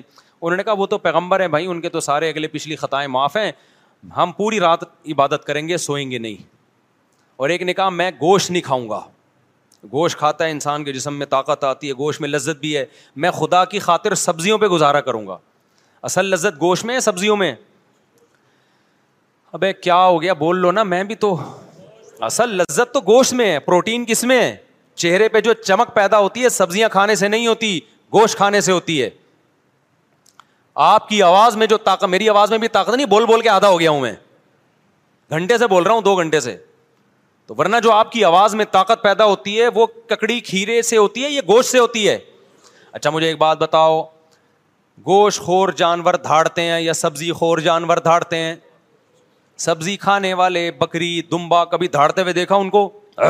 یوں کر کے بکری بول رہی ہے, کبھی دیکھا آپ نے؟ اور شیر کی دھاڑ چڑیا گھر میں بھی دیکھ لو گے نا, حالانکہ چڑیا گھر میں وہ پورے نیچرل ماحول میں ہوتا نہیں, وہ پراپر طریقے سے دھاڑتا نہیں ہے, لیکن ڈر جاتا ہے آدمی. اگر چڑیا گھر میں پیچھے زو میں کہیں پیچھے شیر کھڑا ہوا آپ یہاں اور ایک دم دھاڑ کی آواز ہے, بندہ 2 منٹ کے لیے لڑک جاتا ہے. تو یہ جو دھاڑتا ہے, کتا غراتا ہے, کیسی آواز ہوتی ہے نا اس کی, پاورفل. بلی جب جھپٹنے کے لیے تیار ہوتی ہے غراتی ہے, کیسی خطرناک آواز ہوتی ہے. تو کیا سبزیاں کھا کے ہوتی ہے؟ یہ تمام گوشت خور مخلوق میں اللہ نے ایک دہشت رکھی ہے, ایک وحشت رکھی ہے, آواز میں پاور رکھی ہے, چال میں پاور. چیتے کی چال دیکھیے کیسی ہوتی ہے. تم لوگ کو نہیں غیرت آئے گی, تم لوگ کو نہیں غیرت آئے گی یار, تم لوگ کو نہیں بات سمجھ میں آئے گی. چیتے کی چال دیکھی ہے, اسٹائل دیکھو چیتے کا یار. چیتا ایک ویژن بناتا ہے, بیٹھا ہوتا ہے, 20 ہرن اس کے سامنے سے گزرتے ہیں, وہ ہر ایک سے دل نہیں لگاتا. پہلے پلان وہ ایسے نہیں چھچوروں کی طرح بھاگنا شروع کر دے, کبھی اس ہرن کے پیچھے, وہ نہیں آیا تو چلو یہ والا ہرن, یہ نہیں آیا تو یہ تو گلی ڈنڈا کھیل رہا ہے ایک طرح سے. ایسا نہیں کرتا چیتا, کیونکہ گوشت خور ہے نا, تو ہر کام خاندانی طریقے سے ہوگا. چیتے پہ ایک پوری ڈاکومنٹری آپ دیکھیں, گوروں نے بنائی ہے. چیتا کیا کرتا ہے, پہلے تمیز سے بیٹھے گا, 20-30 ہرن قریب سے گزر رہے ہیں, چھچوروں کی طرح ہر ایک کے پیچھے نہیں بھاگے گا کہ پکڑن پکڑائی شروع ہو جائے, کبھی وہ کبھی وہ. پہلے بیٹھ کے نا کافی دیر تک ایک ویژن بناتا ہے, دیکھتا ہے یار کون سا والا میرے لیے سوٹیبل رہے گا, جس میں مال زیادہ ہے اور ریٹس کم ہیں اس کے. ریٹ کا مطلب محنت کم ہے. تو پہلے وہ اس کی سلیکشن کرے گا, پھر اپنا ڈسٹینس ناپتا ہے, کیونکہ اس نے چند سیکنڈ اتنی اسپیڈ سے بھاگتا ہے, چند سیکنڈ ہوتے ہیں کہ اگر وہ مزید اس اسپیڈ سے چند سیکنڈ مزید بھاگے تو ہارٹ اٹیک سے مر جائے وہ, کیونکہ اس کی اسپیڈ چند سیکنڈ کے لیے بہت تیز ہوتی ہے. اس میں اگر اس کا ہدف اس کے ہاتھ سے نکل جائے تو چیتا اتنی انرجی یوٹیلائز کر چکا ہوتا ہے کہ دوبارہ پھر چیتے کے بچنے کے امکان نہیں ہوتے, لہذا اس کے پاس ٹائم کم اور مقابلہ سخت ہوتا ہے. اس لیے وہ پلاننگ کرتا ہے, بیٹھتا ہے ایسے کر کے نا. تو پھر اس کا دل ایک ہرنی پہ آتا ہے, کہتا ہے یار یہ میرے لیے, اس میں مال بھی اچھا ہے, اس کی اسپیڈ بھی مجھے کم لگ رہی ہے, ٹھیک ہے نا, اس کی اسپیڈ بھی کیا لگ رہی ہے تھوڑی, وہ والا تو بہت اسپیڈ سے نکل لے گا, وہ مجھے ڈوش دے جائے گا. کافی دیر غور و فکر کر کے, آپ یوٹیوب پہ سرچ کریں, پوری گوروں کی اس پہ تحقیق ہے, کافی ایک ایک 2 گھنٹے بعض دفعہ پلاننگ میں لگا دیتا ہے وہ. اس کے بعد جب وہ ہدف بناتا ہے کہ یہ ہے جس کو میں نے شکار کرنا ہے, پھر جب آہستہ آہستہ پہلے چلتا ہے اس کی طرف, دائیں بائیں ہرن آئیں ان کو دیکھتا نہیں ہے, کیونکہ وہ اس کو چھچورا کام سمجھتا ہے کہ جب دل کسی ایک کو دیا ہے تو دائیں بائیں نظر نہیں اٹھانی. آج لڑکوں کو دیکھو, محبت کے دعوے کسی اور سے ہو رہے ہیں, نمبر کسی اور کا ہے, بیلنس کسی اور کے موبائل میں ڈلوا رہا ہے, شادی کے وعدے کسی اور سے کر رہا ہے. یہ چھچور بنا ہے کہ نہیں ہے؟ تو یہ وہ لوگ ہیں جو گوشت نہیں کھاتے. تو چیتا کیا کرتا ہے, جب پوری فل پلاننگ کے بعد پھر وہ دوڑتا ہے اس کی طرف. پھر اس کی چال دیکھو یار, کیا خوبصورت چال ہوتی. پہلے آرام سے جاتا ہے, دائیں بائیں ہرن گزر رہے ہیں ان کو لفٹ ہی نہیں کراتا, کہتے نہیں بھائی ہم نے بڑی پلاننگ کر کے اس کو ہدف بنایا. پھر پلاننگ کرتا ہے کتنی دیر آہستہ چلنا ہے, کتنی دیر درمیانی اسپیڈ سے, اور کتنی دیر اتنی اسپیڈ سے کہ وہ لاسٹ ہے بس, اس کے بعد اگر نشانہ خطا ہو گیا تو میں مر جاؤں گا. یہ پوری پلاننگ کر کے پھر جو بھاگتا ہے, اور وہ کلا بازی, اس کے اوپر جمپ لگا کے اس کو جو گردن سے پکڑ کے عید ملتا ہے, پھر اس سے 3-4 کلا بازیاں کھاتا ہے, پھر خود بھی کھاتا ہے اور جنگل کے سارے جانور اس کا بچا ہوا کھاتے ہیں. یہ کام گوشت خوروں کا ہے, سبزی خوروں میں یہ صلاحیت نہیں ہوتی. اس لیے اسلام نے ہمیں بقرعید پہ بھی گوشت کھلایا, اور عقیقے میں بھی گوشت کھلایا, ولیمے میں بھی گوشت کھلایا, دم جو ہم بقرعید میں دیتے ہیں اس میں بھی کیا ہے, گوشت ہے. تو بہانے سے اسلام ہمیں گوشت کھلاتا ہے تاکہ ہمارے اندر اوصاف گوشت خوروں جیسے ہوں. لیکن چونکہ ہم انسان بھی ہیں, اس لیے اللہ نے بتایا کہ یہ درندگی تمہاری ظالموں کے خلاف ہونی چاہیے, مظلوموں کے خلاف نہیں ہونی چاہیے. لہذا جو خود ظالم ہے اسے گوشت کھانے کا حق نہیں ہے. یہ دہشت تم نے ملک دشمنوں کے خلاف نکالنی ہے, ظالموں کے خلاف نکالنی ہے. اب چونکہ ہم ظالم کے خلاف نہیں لڑتے, صحیح جگہ لڑ نہیں رہے ہیں جہاں لڑنا چاہیے, ملک کے دفاع میں نہیں لڑ رہے تو پھر بیوی سے لڑ رہے ہیں, بچوں سے لڑ رہے ہیں. باپ گھر میں آتا ہے ایسے جیسے چنگیز خان نے بغداد پہ حملہ کر دیا ہے, بچے کانپنا شروع کر دیتے ہیں. تو ایسے ابا کو چاہیے گوشت کھانا چھوڑ دے, کیونکہ گوشت کھانے سے قوت غضبیہ بڑھتی ہے. سمجھتا ہے کہ نہیں سمجھتا. اور یہ بھی خوب اچھی طرح سمجھ لو کہ زیادہ شادیاں جو کرتا ہے اس کو بھی گوشت کھانا پڑتا ہے. سبزی پہ آپ 4 بیویاں نہیں رکھ سکتے, صحیح بتا رہا ہوں میں, یہ حدیث سے بھی ثابت ہے. ایک صحابی نے کہا کہ میں نکاح نہیں کروں گا, نبی کے پاس آئے, یا رسول اللہ میں جب گوشت کھاتا ہوں مجھ میں خواہش پیدا ہوتی ہے, نکاح کا خیال پیدا ہوتا ہے. تو وہ رہبانیت کی طرف جا رہے تھے کہ میں گوشت چھوڑ دوں گا تاکہ میرے دل میں جذبات پیدا نہ ہو اور اللہ اللہ کروں بیٹھ کے, حدیث کا مفہوم ہے. تو آپ صلی اللہ علیہ وسلم نے فرمایا نہیں, حدیث کا مفہوم کہ حلال چیزوں کو خود پر حرام مت کرو, کھاؤ گوشت, اور اگر خواہش پیدا ہوتی ہے تو نکاح کرو.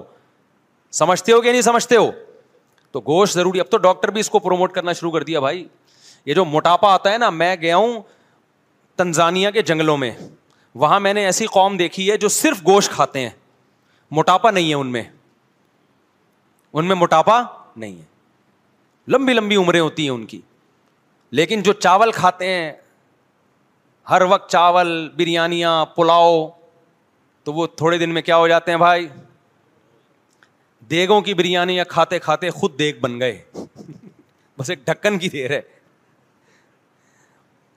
سمجھ رہے ہو کہ کھائیں, منع نہیں کیا آپ کو, لیکن زیادہ فوکس کس کو کریں آپ بھائی؟ ڈاکٹر سے پوچھ لیں, ایسا نہ ہو گوشت کھا کے مر جائیں, کچھ اور ہو جائے. میں تو ایک موٹیویشن کے لیے بات کر رہا ہوں, باقی ڈاکٹر بتائے گا آپ کو کیا کھانا ہے کیا نہیں کھانا. میں تو کوئی اور سوال کا جواب دینے لگا تھا, یہ مجھے ادھر پتہ نہیں کدھر چلا گیا. میں جواب کیا دے رہا تھا؟ ہاں, تو میں یہ عرض کر رہا تھا کہ دیکھو اپنی مرضی سے شریعت پہ چلو گے نا تو کتنی ہی قربانی دے دو, اللہ کے ہاں وہ قربانی قبول نہیں ہے. تو صحابی آئے نبی کے گھر میں, دیکھا بھائی آپ تو آرام بھی کرتے ہیں اور نماز بھی پڑھتے ہیں, کھاتے بھی ہیں, روزے بھی رکھتے ہیں. انہوں نے کہا نہیں ہم تو, ایک صحابی نے کہا میں ہمیشہ روزے رکھوں گا, ایک صحابی نے کہا بس ساری رات تہجد پڑھوں گا, ایک نے کہا میں گوشت نہیں کھاؤں گا. تو آپ صلی اللہ علیہ وسلم کو جب اطلاع ملی تو آپ خوش نہیں ہوئے.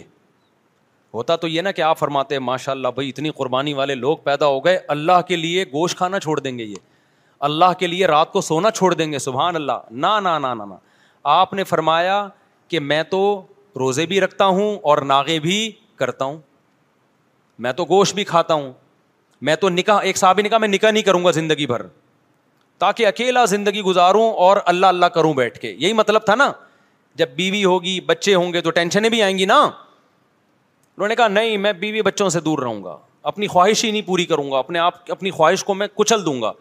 دیکھنے میں تو بڑا جذبہ ہے بھائی, کیا خیال ہے کہ آپ کے اندر ایک خواہش پیدا ہو رہی ہے آپ کو میں نے پوری نہیں کرنی ہے وہ.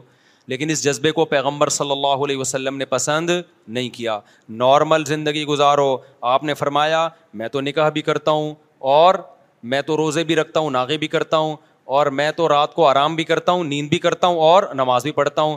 آپ نے فرمایا جو میرے طریقے سے ہٹ کے اللہ کو راضی کرنے کی کوشش کرے گا وہ مجھ میں سے نہیں ہے, میرا امتی نہیں ہے, اور ظاہر ہے پھر اس کی بخشش قیامت میں نہیں ہوگی. اخپل طریقے سے اگر آپ قربانیاں دینا شروع کر دو گے اس قربانی کی اللہ کے ہاں کوئی قدر نہیں. دیکھو ایک آخری مثال دے کے بات ختم کرتا ہوں. ہم رمضان میں روزہ رکھتے ہیں غروب آفتاب تک, غروب آفتاب کے بعد افطار میں جلدی کرتے ہیں. اگر کوئی فنٹر گیری شروع کر دے کہ میں نے جناب 15 گھنٹے کا روزہ رکھ لیا, سب نے رکھا, میں اللہ کی خاطر 1 گھنٹہ اور بھوک برداشت کروں گا, تو ثواب ملے گا گناہ ملے گا؟ گناہ بھائی, جب تک اللہ نے کہا تھا بھوک ہے, اب اللہ نے پابندی ہٹا دی تو اب اگر تو پانی نہیں پی رہا تو اس سے اللہ خوش نہیں ہوگا, اب یہ تیری اپنی بنائی ہوئی ہے. تو خوب سمجھ لو بدعات جب ہم کرتے ہیں ہم اپنی طرف سے پیغمبر کو خوش کرنے کی کوشش کر رہے ہوتے ہیں, ہم اپنی طرف سے اللہ کو خوش کرنے کی کوشش کر رہے ہوتے ہیں, لیکن اللہ کہتا ہے کہ یہ تمہارا اپنا گڑا ہوا طریقہ ہے, یہ میں نے نہیں بتایا, لہذا اس سے میں خوش نہیں ہوں گا. پبلک میں واہ واہ ہو جائے گی مگر میں اس سے خوش نہیں ہوں گا. تو اس لیے ہم نے صرف وہ کرنا ہے جو اللہ رسول نے بتایا ہے, بدعت کے قریب نہیں جانا ہم نے, نہ ربیع الاول میں جانا ہے نہ ہم نے محرم میں جانا ہے. سمجھتا ہے کہ نہیں سمجھتا ہے؟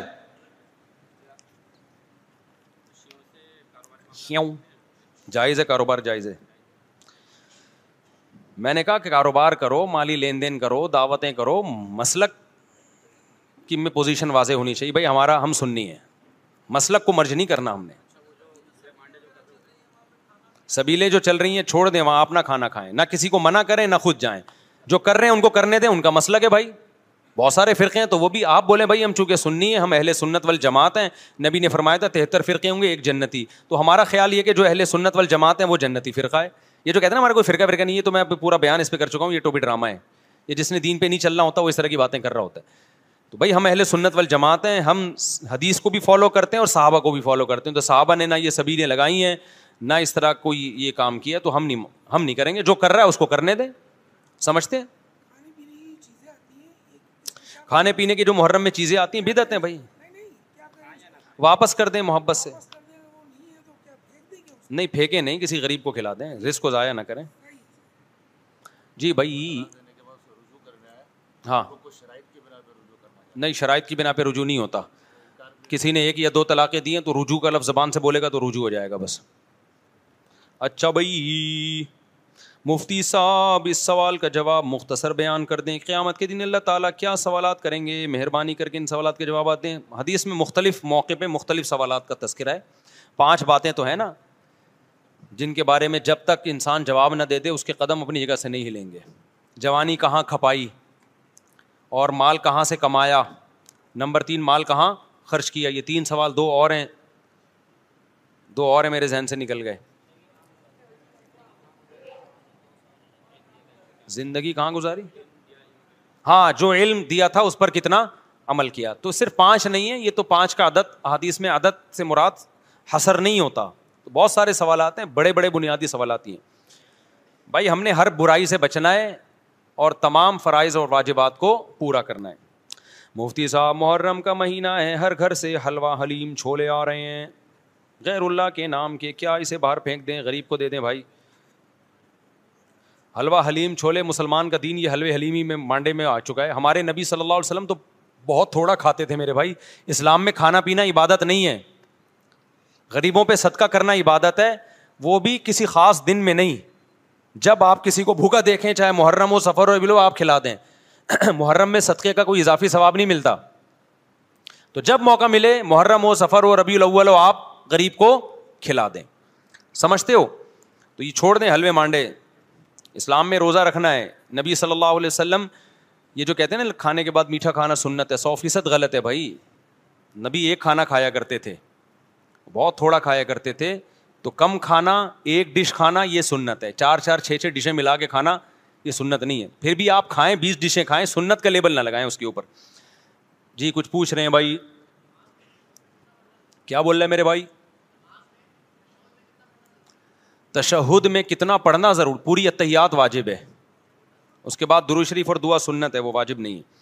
مفتی صاحب سورہ زلزال میں آتا ہے کہ اللہ تعالیٰ چھوٹی نیکیوں کو چھوٹا گناہ بھی سامنے لائیں گے, اگر دنیا میں ان گناہوں سے توبہ کر لی تو کیا پھر بھی توبہ کر لی تو وہ معاف ہو جاتے ہیں. پھر توبہ کتنی پاورفل ہے یہ دیکھا جائے گا. بعض دفعہ اتنی پاورفل توبہ ہے کہ اللہ اس کے نشان ہی مٹا دیتے ہیں.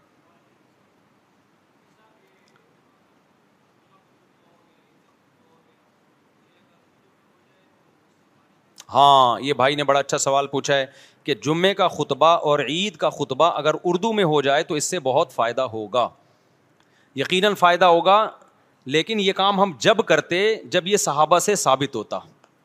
ایک میں آپ اپنی بات کمپلیٹ کر لوں, کیونکہ ہم اپنی طرف سے چینجنگ نہیں کر سکتے. صحابہ کرام جب دنیا میں گئے ہیں نا تو اجمیوں کا بہت کثرت سے اسلام میں داخلہ شروع ہوا, تو بہت سے اجمی فارسی بولنے والے دوسری زبانیں بولنے والے صحابہ کے شاگرد بنے, لیکن انہوں نے اپنے اپنے علاقوں میں عام واعظ و نصیحت تو اپنی زبانوں میں کی, لیکن عید کا اور جمعے کا خطبہ ان سب نے اجمی ہونے کے باوجود عربی میں دیا ہے. اس پر امت صدیوں سے متواتر, اور امت گمراہی پہ جمع نہیں ہو سکتی. اب جا کے بعض اسکالرز نے یہ کہنا شروع کر دیا ہے کہ خطبہ اپنی زبان میں ہونا چاہیے, تو یہ 15ویں صدی میں یہ کام شروع ہوا ہے. 1400 سال میں مسلمانوں نے یہ کام نہیں کیا. سمجھ رہے ہو بات کو؟ تو اس لیے چونکہ یہ اجماع امت سے ثابت ہے, صحابہ تابعین, اسلام آج کا تھوڑی ہے بھائی. صحابہ تابعین کے دور میں اجمیوں میں محمد بن قاسم نے ہندوستان فتح کیا تھا نا, یہ سندھ فتح کیا ہے, تو یہ یہاں لوگ عربی تھوڑی بولتے تھے, لیکن اس دور میں بھی یہاں جو خطبے ہوئے ہیں کسی ایک روایت میں نہیں ملتا کہ یہاں کی مقامی زبان میں ہوئے ہوں. اور اس کی اب قرآن سے دلیل یہ ہے کہ فسعوا الی ذکر اللہ، اللہ نے کہا کہ جب جمعے کی اذان ہو جائے اللہ کے ذکر کی طرف دوڑو، تو اس میں خطبہ بھی داخل ہے، تو خطبے کو بھی اللہ نے اپنا ذکر قرار دیا، اور جو ذکر اللہ ہے وہ عربی میں ہوتا ہے جیسے ہم تمام تسبیحات۔ اب دیکھیں اصولی طور پر تو ایسے لوگ بھی ہیں جو یہ کہتے ہیں کہ نماز بھی اردو میں ہونی چاہیے تاکہ سمجھ میں آئے، تو لاجک تو ان کی بھی ہے، ایک صاحب ہیں باقاعدہ پوری نماز اردو میں پڑھتے ہیں، الحمدللہ رب العالمین سورہ فاتحہ کے بجائے کہتے ہیں تمام تعریفیں اللہ کے لیے تمام جہانوں کا پالنے والا، بڑا مہربان، نہایت رحم کرنے والا، اے اللہ ہم صرف تیری عبادت کرتے ہیں، صرف تجھی سے مدد کرتے ہیں، تو کیا ان کی نماز ہو جائے گی؟ نہیں ہوگی، حالانکہ لاجک تو ان کی بھی، بھائی میں اردو میں پڑھوں گا، مجھے تو اردو میں سمجھ میں آ رہا ہے، لیکن ہم کیا کہتے ہیں بھائی قرآن پڑھنا واجب ہے نماز میں، اور قرآن کس میں ہے؟ عربی میں۔ تسبیحات واجب ہیں تو جو سنت ہیں وہ کس میں ہیں؟ آپ سبحان ربی العظیم میں اگر آپ یوں کہہ دو کہ میرا رب جو ہر عیب سے پاک ہے، وہ بہت جو عظمت والا ہے وہ ہر عیب سے پاک ہے، تو زیادہ دل لگے گا۔ لیکن یہ تمام چیزیں جو ہیں جو اسلام نے اسپیسیفک ذکر ہمیں بتایا ہے وہ عربی میں ہیں۔ اب آپ کہہ سکتے ہو کہ پھر اسلام نے ایسے کام کا حکم دیا کیوں؟ کہ لوگوں کی سمجھ میں آ نہیں رہا، فائدہ ہو نہیں رہا، اور آپ عربی میں ہی اس کو فوکس کر رہے ہو۔ اصل میں اسلام نے ایک اور حکمت دیکھی ہے کہ عربی زبان پروموٹ ہو، کیونکہ اسلام کی سرکاری زبان کیا ہے؟ عربی ہے۔ آج بھی آپ دیکھیں کسی بھی کنٹری میں سرکاری ڈاکومنٹس اس کی مقامی زبان میں ہوتے ہیں، حالانکہ وہ پبلک کو سمجھ میں نہیں آ رہے ہوتے بہت دفعہ، لیکن وہ کنٹری چاہتا ہے کہ بھائی ہماری زبان کو بھی تو ہو نا۔ جرمنی میں آپ جاؤ گے، آپ کو جرمن نہیں آتی، لیکن وہ چاہیں گے کہ آپ جرمنی زبان سیکھو تاکہ ان کی زبان ترقی کرے۔ تو اسلام نے یہ جو ذکر رکھا ہے، ذکر یہ عربی میں ہی رکھا ہے تاکہ عربی زبان کی بھی حفاظت ہو۔ تو اب علماء نے اس کا حل یہ تلاش کیا ہے کہ سنت بھی خراب نہ ہو، جمعے کا خطبہ عربی میں ہو، عید کا خطبہ عربی میں ہو، لیکن چونکہ مسلمانوں کا بہت بڑا مجمع ان دنوں میں آتا ہے تو اردو میں الگ سے واضح نصیحت ہو جائے، تو اس طرح سے دونوں مصلحتیں حاصل ہو جاتی ہیں۔ کیونکہ واضح نصیحت کے لیے کوئی خاص دن اسلام میں متعین نہیں ہے، وہ عید سے پہلے بھی ہو سکتا ہے، عید کے بعد بھی ہو سکتا ہے، جمعے سے پہلے بھی ہو سکتا ہے، جمعے کے بعد بھی ہو سکتا ہے، سمجھتے ہو؟ تو اس لیے ہمارے یہاں رواج یہ ہے کہ عام تقریر اردو میں ہوتی ہے، ایک واضح نصیحت کی ہے، جو خطبہ ہے اسپیسیفک وہ عربی میں ہی ہوتا ہے، یہ مزہ ہے اس کی۔ کیا بول رہا ہے بھائی؟ بس ترجمہ بعد میں کر لیں، اس کا بعد میں ترجمہ کر لیں۔ اچھا میرے بھائی جی، یار یہ قرآن خوانی کے لیے جو بچوں کو لے کے جاتے ہیں طریقہ ٹھیک نہیں ہے۔ آپ نے گھر میں قرآن پڑھنا ہے، خود ہی پڑھے، مدرسے کے بچوں کو لے کے جاتے ہیں، وہ بچے تو بچے ہوتے ہیں، ان کو پتہ ہے ابھی کھانے قرآن کے بعد دیکھ کھلے گی، ڈھکن کھلے گا، بریانی آئے گی، وہاں ایران توران یوں عجیب طریقے سے پڑھ رہے ہوتے ہیں، کوئی پڑھتے بھی نہیں ہیں، باتیں بھی ہو رہی ہیں ان کا، یہ تو مذاق بن گیا ایک چیز، اور ویسے بھی ایصال ثواب کے لیے تو قرآن خوانی ثابت بھی نہیں ہے نا۔ کبھی آپ نے دیکھا حضرت ابو بکر کا انتقال ہوا تو حضرت عمر نے قرآن خوانی کروائی ان کے ایصال ثواب کے لیے؟ قرآن تو جو جہاں چاہے اپنے طور پہ بیٹھ کے پڑھ لے، بس اس کے لیے باقاعدہ لوگوں کو جمع کرنا یہ صحیح نہیں ہے۔ ہاں بطور برکت کے لیے رقیہ کے طور پہ قرآن خوانی ہو سکتی ہے، کیونکہ رقیہ عبادت نہیں ہے، اس کے لیے ثبوت کی ضرورت نہیں ہے، تو دکان مکان میں برکت کے لیے تو وہ خود ہی پڑھ لیا کرو، سمجھتے ہو؟ بہرحال اگر کوئی مدرسے کے بچوں کو بلا کے بھی قرآن پڑھوا دے گا تو میں حرام ناجائز نہیں کہہ رہا اس عمل کو، لیکن یہ کہ یہ وہ بچے نہیں، ہمیں پتہ ہے نا، ہم جب چھوٹے بچے تھے تو ہمارے امام صاحب ہمیں آیت کریمہ پڑھانے کے لیے بلایا کرتے تھے کہ کراچی کے حالات بہت خراب ہو رہے ہیں، آؤ آیت کریمہ 5 لاکھ دفعہ پڑھنی ہے۔ ہم چھوٹے بچے شرارتی ہوتے ہیں، ہم جاتے، ہمیں کیا کراچی کے حالات سے، ہمیں تو یہ تھا کہ آیت کریمہ کے بعد گرم گرم جلیبیاں ملیں گی، بڑی مزے کی جلیبی ہوتی تھی وہ، تو ہم ایسے پڑھ رہے ہوتے تھے نا دانے، لا الہ الا انت سبحانک انی کنت من الظالمین، ایک کے بجائے 4 اٹھا لیے نا۔ پھر ہم یہ بھی کر رہے ہوتے تھے جیسے کوئی بندہ بیٹھا ہے اس کی جیب کھلی ہوئی ہے، شرارت، لا الہ الا انت سبحانک انی کنت من الظالمین، ٹھاک کر کے جا کے اس کی جیب میں گر گیا تو جیت گئے، دائیں بائیں گر گیا تو ہار گئے، یہ پروگرام چل رہا ہوتا تھا۔ تو کون کتنی نگرانی کرے گا بھائی؟ پھر اٹھا کے کبھی کسی کو لا الہ الا انت سبحانک انی کنت، اس کے کان پہ نا یوں کیا، لا الہ الا انت سبحانک انی کنت من الظالمین، لا الہ الا، وہ کہہ رہے کس نے مارا، کس نے مارا ہے بھائی؟ ہم کہہ رہے ہمیں کیا پتا بھائی، پھر یوں کیا، یوں کہ لا الہ الا انت سبحانک، بچہ تو بچہ ہے نا میرے بھائی، اس کو کراچی کے حالات سے کیا ہے یار۔ اس کے بعد گرم گرم جلیبیاں آتی تھی، اور مزہ، اب تک اس جلیبیوں کی لذت نہیں میں بھولا، ایسا مزہ آتا تھا، کراچی کے حالات گئے تیل لینے، ہمیں جلیبیاں۔ تو بچوں کی یہی کنڈیشن ہوتی ہے میرے بھائی جن کو آپ قرآن خوانیوں کے لیے بلاتے ہو۔ ہاں کر سکتے ہیں، کر سکتے ہیں لین دین مفتی صاحب جی جی۔ ارے بھائی وسوسوں کے بارے میں خدا کے لیے نہ پوچھا کرو، وسوسوں کے اور یہ وہم اور وضو نہیں ہو رہا، اس سے خود پاگل ہو جاتا ہے، جو مفتی پاگل ہو جاتا ہے، وسوسے کے مریض کا علاج ہے, اس کو چترول لگائیں ٹائٹ طریقے سے, 2 منٹ کے اندر تو وضو کر ورنہ تجھے طبیعت سے چترول لگیں گے. اس کے علاوہ سمجھانے سے ان کا علاج نہیں ہوتا. ان پہ کوئی اللہ کی طرف سے کوئی عجیب ہی کوئی گناہ ہوتا ہے میرا خیال ہے جس کی پھٹکار ہوتی ہے. یہ جب تک خود اپنا علاج نہیں کرے گا کوئی نہیں کر سکتا. جاؤ جلدی سے غسل کر کے نکل آؤ باہر, جلدی سے ٹھا ٹھا ٹھا وضو کرو نکلو, یار بیٹھا ہوا ہے گھسا ہوا ہے. ایسے ایسے فضول قسم کے لوگ ہیں, غسل خانوں سے واش روم سے فون کر رہے ہوتے ہیں, مفتی صاحب میں 1 گھنٹے سے شاور کے نیچے کھڑا ہوا ہوں, مجھے تسلی نہیں ہو رہی. میں نے کہا مر جا, تو تالاب میں ڈوب کے مر جا, تاکہ گھر والوں کو پورا ٹینک خالی کر دیتے ہیں بھائی. یہ ایک وسوسے کے مریض کے گھر والے میرے پاس آئے کہنے پانی بھر بھر کے تھک گئے, مجھے پورا ٹینک پی جاتا ہے, یہ اس کا وضو ہی نہیں ہوتا کم وقت کا. تو یہ تقوی نہیں ہے, یہ ہیضہ ہے تقوی کا. ایسے آدمی کے طبیعت سے دھو دو اس کو, اس کا ابا کو چاہیے پولیس والے کو بلائے یا خود طبیعت سے دھو دے ٹھیک ہو جائے گا. یہ نہیں, یہ ٹھیک ہونے والی قوم نہیں ہے بھائی. ایک صاحب کو وسوسہ, خاتون کو وسوسہ, کہتی میں جب کپڑے دھوتی ہوں تو میرے ہاتھ ناپاک, اب یوں دھو رہی ہیں تو ہاتھ کیا ہو گئے, اب ہاتھ میرا نلکے پہ لگ گیا تو نلکا ناپاک.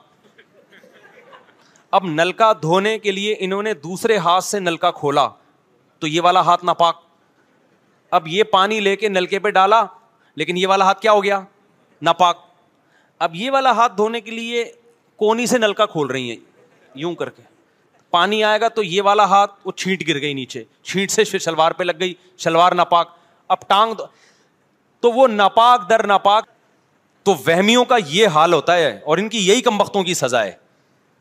تو اس لیے اپنے آپ کو عذاب میں مت ڈالو بھائی. شریعت نے بتایا کپڑا دھو یوں کر کے 3 دفعہ دھو لو بس, نکلو واش روم سے باہر.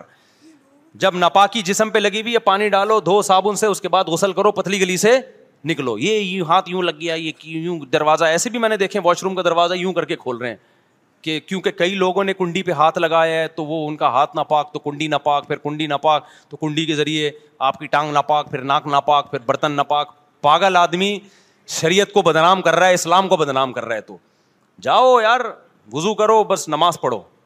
فضول لوگ.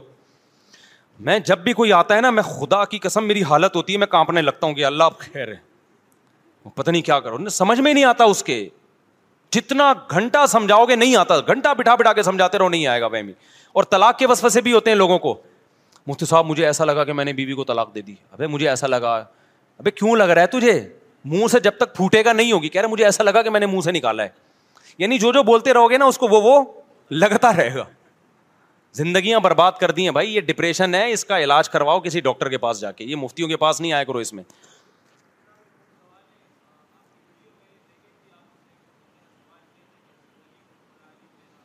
بس یار یہ حضرت علی کو مولا علی اختلافی چیزیں چھوڑ دو.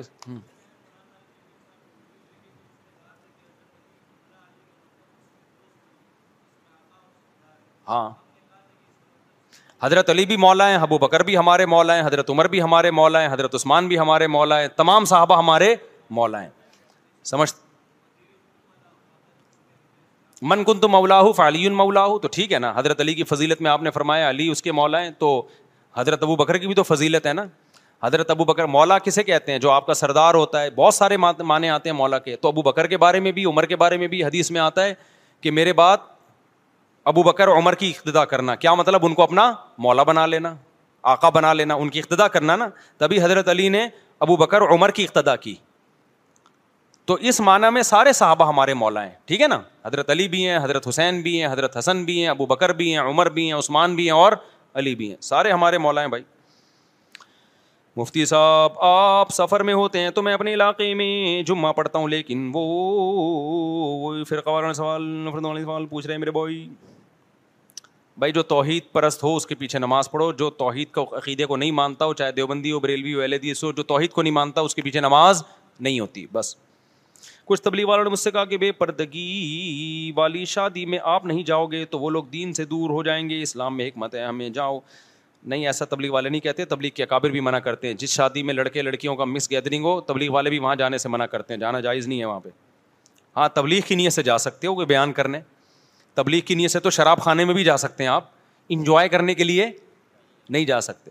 تو جو مس گیدرنگ میں جا رہے ہیں, اگر وہ تو شادی میں انجوائے کرنے کے لیے جا رہے ہیں نا, وہ ناجائز ہے. لیکن اگر کوئی تبلیغ کرنے کے لیے جا رہا ہے تو وہ صرف جائز نہیں بلکہ لازم ہے. وہ سمجھتے ہو کہ نہیں سمجھتے ہو.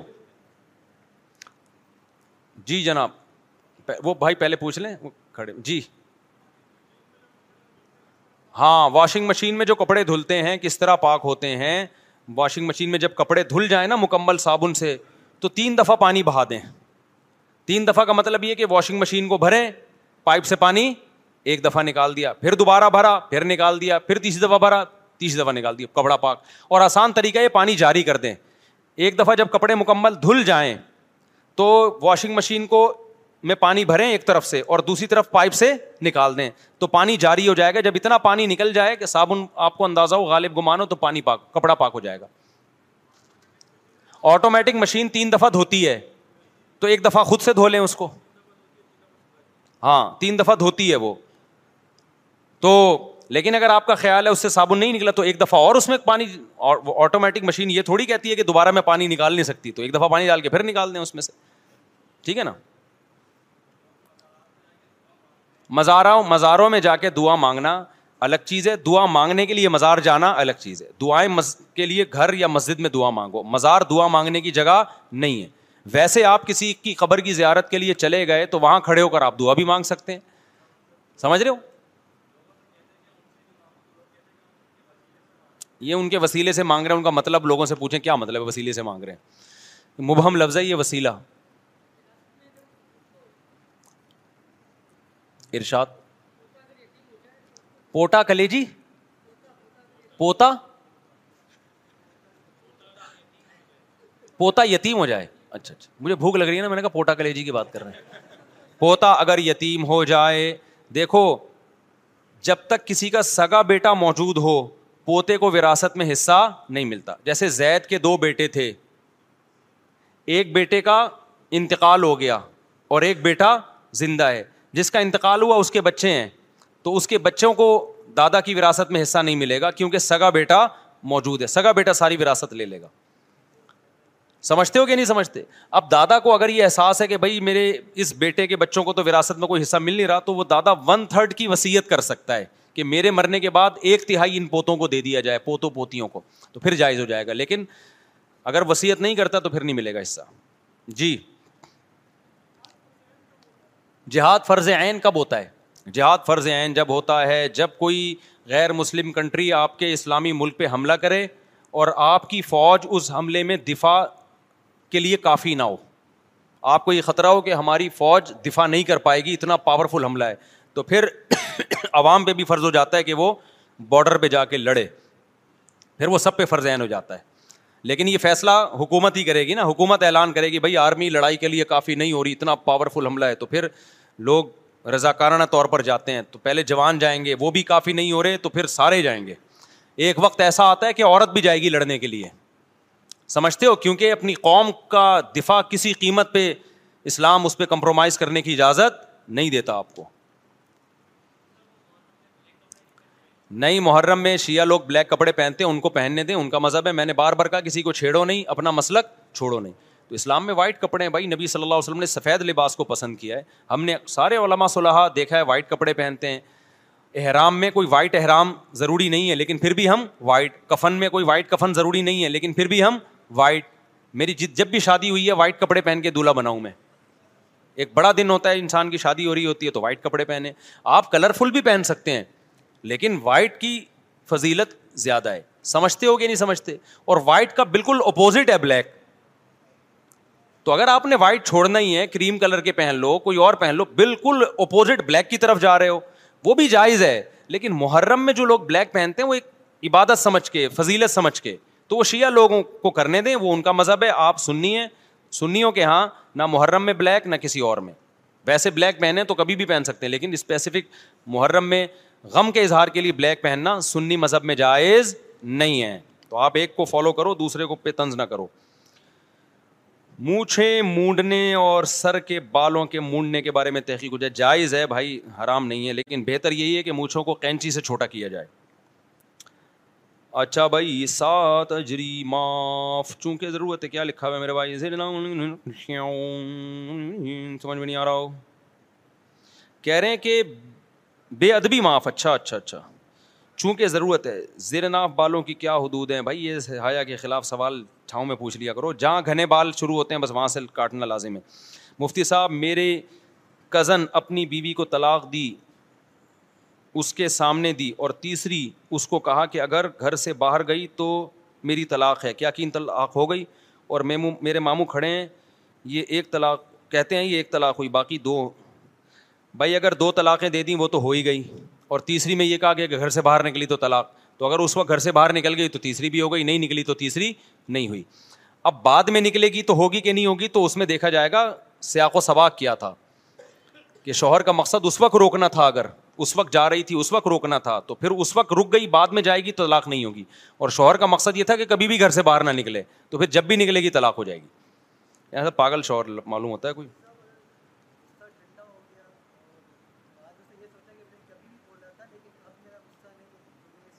نہیں, طلاق کی قسم میں رجوع نہیں ہے. اگر شوہر نے کہا نا تو گھر سے باہر نکلی اور نیت یہ تھی کبھی بھی زندگی میں نکلی, تو اب اس طلاق سے رجوع نہیں ہو سکتا, اب وہ طلاق بہرحال ہو کے رہے گی, کیونکہ دو دے چکا ہے تو اب تیسری ہوگی. اگر دو نہ دی ہوتی تو پھر یہ تدبیر ہیلا اختیار کیا جا سکتا تھا کہ شوہر ایک دفعہ اس کو طلاق بائن دے دیتا اور عدت پوری ہو جاتی, عدت پوری ہو کے وہ اس کی بیوی مکمل نکاح سے خارج ہو جاتی, پھر قسم توڑ دیتی, گھر سے باہر نکلتی تو چونکہ جب قسم ہوگی تو وہ اس کی بیوی نہیں ہے تو وہ قسم کل عدم ہو جاتی, پھر دوبارہ نکاح کر لیتا. لیکن اب دو پہلے دے چکا ہے تو اب تو یہ بھی نہیں ہو سکتا. آپ بروقت نکاح کا کہتے ہیں, والدین کہتے ہیں ڈگری مکمل کرو, دل گناہ کی طرف مائل ہوتا ہے, حلال روزی کی کوشش کر رہا ہوں, والدین پر زور دیں یا صبر پر اتفاق کریں؟ بھائی آپ کچھ کماؤ نا, والدین پہ بوجھ کیوں بن رہے ہو؟ دیکھو یورپ میں جا کے نا سارے پاکستانی انسان کے بچے بن جاتے ہیں, ایسی محنت کرتے ہیں. صبح یونیورسٹی میں پڑھ رہا ہوگا جرمنی میں, جہاں واقعی پڑھائی بھی ہوتی ہے, شام کو کہیں ٹیوشن پڑھا رہا ہوگا, فری لانسنگ کر رہا ہوگا, کما بھی رہا ہے, فیسیں بھی بھر رہا ہے, سارے کام کر رہا ہے. ادھر پوستیوں کی طرح پڑھا ہوا ہوگا اور کہہ رہے میرے ماں باپ میری شادی نہیں کرتے. تو ماں باپ کو پتا ہے ہم نے اس پوستی کی شادی کر دی, یہ بہو کو بھی ہمارے اوپر لا کے ڈال دے گا, بچے اسپیڈ سے پیدا کرے گا, اور سارا مسئلہ کس کے لیے کھڑا کرے گا؟ یہ ابا کے لیے. تو پھر بھی میں اباؤں کو ترغیب دیتا ہوں, کوئی بچہ سمجھدار ہے تو اپنے خرچے پہ شادی کرا دو, لیکن اس میں خطرات بھی ہوتے ہیں ابا کو. تو اس لیے آپ نے شادی کرنی ہے, آپ پڑھائی کے ساتھ ساتھ شام میں کوئی بزنس شروع کر دیں, کمائیں. آپ یہ سمجھیں میں پیرس میں گھوم رہا ہوں, کیونکہ وہاں بڑی محنت کرتے ہیں لوگ, بڑی محنت کرتے ہیں.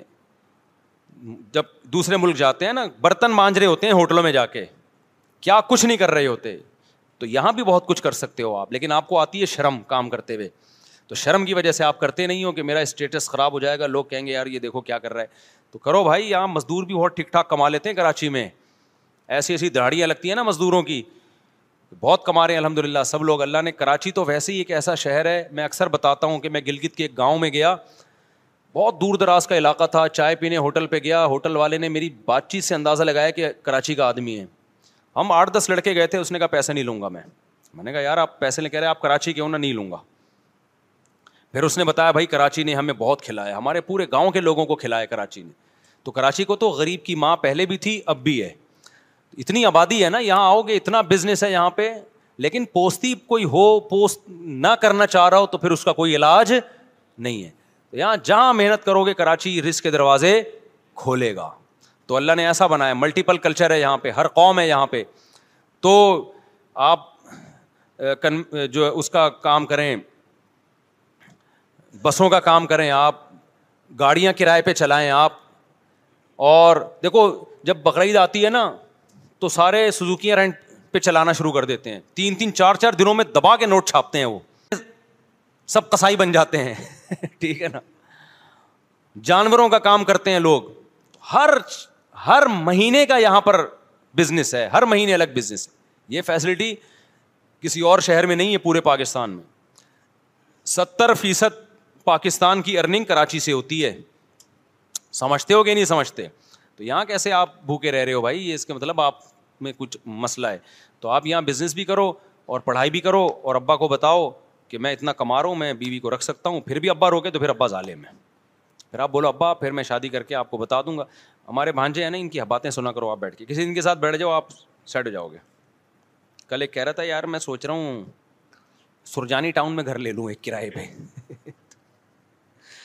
پاکستان کے دوسرے شہروں میں ساری نمازیں بالکل اول وقت میں ہوتی ہیں, لیکن کراچی میں تاخیر سے ہوتی ہیں جیسے فجر وغیرہ. اس کی کیا وجہ ہے؟ حالانکہ سب حنفی ہیں.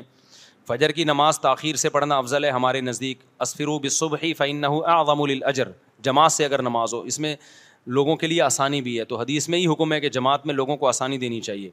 تو پورے پاکستان میں میں نے تو یہی دیکھا فجر کی نماز تاخیر سے. اہل حدیث لوگ بالکل اول وقت میں پڑھتے ہیں, وہ دلیل دیتے ہیں کہ حدیث میں آتا ہے سب سے افضل وقت اول وقت ہے, لیکن ہم کہتے ہیں اس کے مقابلے میں دوسری حدیثیں بھی ہیں, تو دونوں حدیثوں کو جمع کیا جائے گا نا. بہرحال اپنے اپنا ہر ایک کی رائے ہے.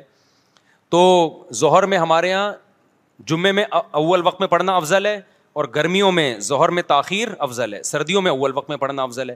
عصر میں ہمارے نزدیک تاخیر افضل ہے. عرب جو فقہ حنفی جو حنبلی ہیں یا اہل حدیث ہیں, ان کے ہاں عصر بھی اول وقت میں پڑھنا افضل ہے, ہمارے ہاں تاخیر افضل ہے. دونوں کے پاس دلائل ہیں, دونوں کے پاس حدیثیں ہیں. مغرب سب کے نزدیک اول وقت میں پڑھنا افضل ہے. عشاء سب کے نزدیک دیر سے پڑھنا افضل ہے, لیکن پڑھتا دیر سے کوئی بھی نہیں ہے, کیونکہ پھر لوگوں کے لیے مشکلات ہو جاتی ہیں. تو میرا خیال ہے سب قرآن و حدیثی کی روشنی میں ہو رہا ہے, اس لیے ٹینشن نہ لیں, آپ پڑھ لیا کریں بس. جمعے کے بیان کی اسپیکر پر قانونی اجازت نہیں ہے. شیعوں کی مجالس کی آواز زبردستی سب کو سننی پڑتی ہے, تو بھائی تھانے میں رپورٹ کراؤ. میرا تو یہ ٹاپک نہیں ہے نا, میں کوئی پولیس میں تھوڑی ہوں. ربیع الاول میں بہت سے لوگ نکاح کرنے کو فضیلت دیتے ہیں, اس بارے میں وضاحت فرما دیں. اس طرح ربیع الاول مبارک سمجھا جاتا ہے. بھائی ربیع الاول میں نکاح کی الگ سے کوئی فضیلت نہیں ہے, بلکہ نکاح میں تو یہ ہے کہ جب میسر ہو جلدی کرو, اس میں تاخیر مت کرو. مفتی صاحب, ایک بھائی آپ سے ملنے کولالمپور سے آیا ہے اور لیاری سے, برائے مہربانی 10 منٹ بتائیں. کہاں ہیں؟ جلدی سے کھڑے ہوں. السلام علیکم. ابھی مجھے کیونکہ بہت تھک گیا ہوں نا میں, اور پھر انشاءاللہ اکیلے میں نہیں, اکیلے او ملیشیا اسٹیشن. السلام علیکم, کیا حال ہے؟ سب سیٹ ہے؟ کوئی خاص کام تو نہیں ہے؟ اچھا, ارے بڑی نوازش ہے, یہ آپ نے اچھا کیا نا, بڑی نوازش ہے آپ کی.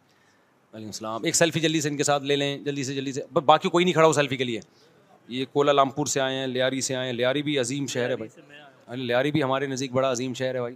چلو بھائی, کراچی میں لیاری ہے, پورے پاکستان میں لیاری نہیں ملے گا آپ کو.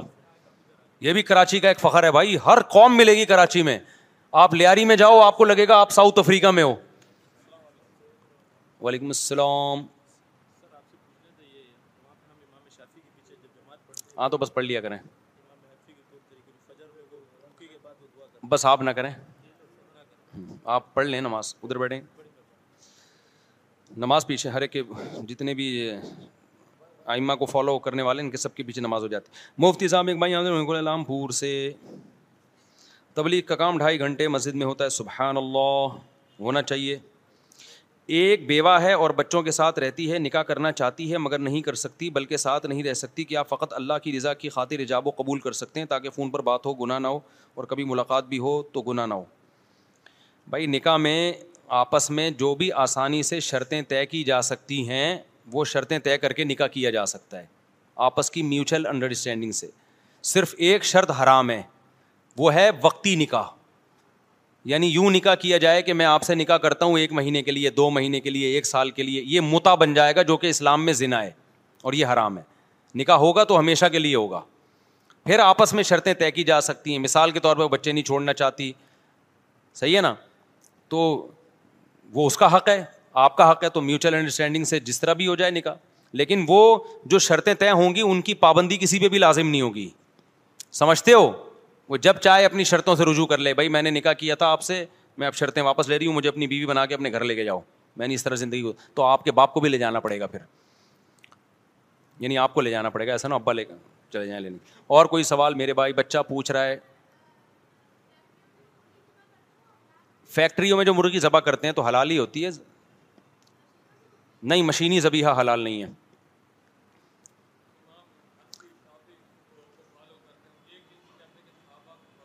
ہاں بھائی نے کہا کہ ہم ابو حنیفہ یا مالک کو یا امام شافعی کو فالو کرتے ہیں, ہم صحابہ کو فالو کیوں نہیں کرتے؟ سمجھ رہے ہو؟ یہ بالکل ایسے سوال ہے جیسے ہم مصحف عثمانی کو فالو کرتے ہیں, حضرت عمر کے مصحف کو فالو کیوں نہیں کرتے؟ تو بھائی حضرت عثمان نے مصحف جمع کیا ہے, قرآن ایک کتابی شکل میں جمع کیا ہے, اور اس کا نام چونکہ حضرت عثمان نے جمع کیا تھا, اس کا نام کیا دے دیا گیا, مصحف عثمانی ہے. وہ وہی مصحف جو صحابہ کا تھا, نسبت حضرت عثمان کی طرف ہو رہی ہے اس کی.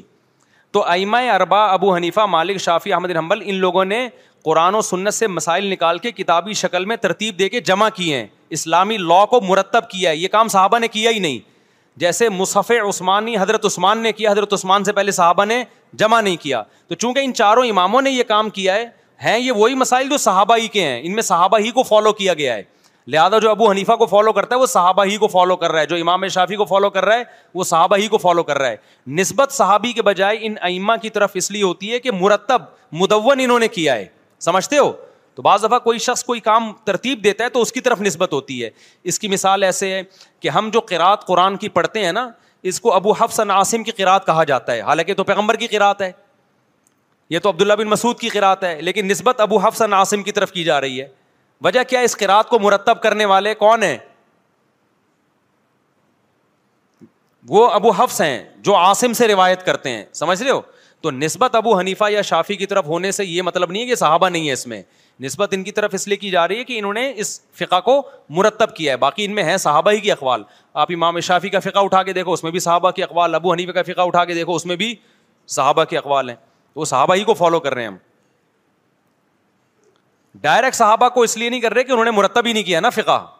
کتاب الوضو, کتاب الجنائز, کتاب البیع, کتاب الطلاق, کتاب النکاح, تو لا ترتیب کی شکل میں صحابہ نے دیا ہی نہیں ہے, کیونکہ اس وقت ضرورت نہیں تھی. جب اسلامی دنیا وسیع ہوئی ہے, اسلامی قانون کی ضرورت ہوئی ہے کہ بھئی عدالتوں میں قانون نافذ ہوگا, پھر مرتب کیا گیا ہے. پھر جو مرتب کیا گیا ہے تو وہ ان ائمہ کے شاگردوں نے کیا ہے, اس لیے اس کی نسبت ان ائمہ کی طرف ہوتی ہے. مفتی صاحب آپ کا ہر موضوع پر بیان ہے کہ جنت پر نہیں, مجھے جنت پر بیان سننا ہے. جنت میں رہنا کیسا ہوگا, گھر کیسے ہوں گے, کیا ہر خواہش پوری ہوگی؟ بتاؤں گا انشاءاللہ. جنت پہ میں رمضان میں بیان کیا بھائی میں نے. جی بھائی نہیں, تیجے 40ویں پہ قرآن خوانی جائز نہیں ہے بھائی, نہیں, تیجے 40ویں پہ قرآن خوانی جائز نہیں ہے. قرآن جب چاہو جس وقت چاہو انفرادی طور پہ پڑھ لو. مفتی صاحب قیامت کے دن اللہ تعالیٰ کون سے سوالات کریں گے ایمان والوں سے؟ پہلا سوال کیا ہوگا؟ توحید کے بارے میں ہوگا. جی کیوں نہیں, سب سے پہلے تو سوال ہی مر ربو کا ہوگا, تمہارا رب کون ہے. جو مشرک ہے وہ تو اللہ تھوڑی کہے گا, وہ تو جس کو پکارا کرتا تھا سب کا نام لے دے گا. وہ ایک چٹکلا بھی ہے نا, کہتے ہیں کہ دو آدمی مر گئے, ایسی چٹکلا ہے یہ, تو قبر میں اکٹھے دفن ہوئے نا, تو فرشتوں نے پوچھا کہ بھائی تمہارا نام کیا ہے. ایک سے پوچھا, اس نے کہا یاسین. فرشتے نے کہا سورہ یاسین سنا دے تو خالی. اس بیچارے نے سنا دی پوری سورہ یاسین. فرشتے نے کہا چل تیری بخشش. دوسرے کا نام تھا بقرہ, وہ پھنس گیا یار, یا کچھ اور بڑی صورت والا نام ہوگا. اس نے کہا یار میں تو پھنس گیا, بھائی ویڈیو نہیں بنائے. تو فرشتے نے پوچھا تمہارا نام کیا ہے. اس نے کہا نام تو بقرہ ہے لیکن پیار سے کوثر کہتے ہیں لوگ. پیار سے کیا کہتے ہیں؟ کوثر کہتے ہیں.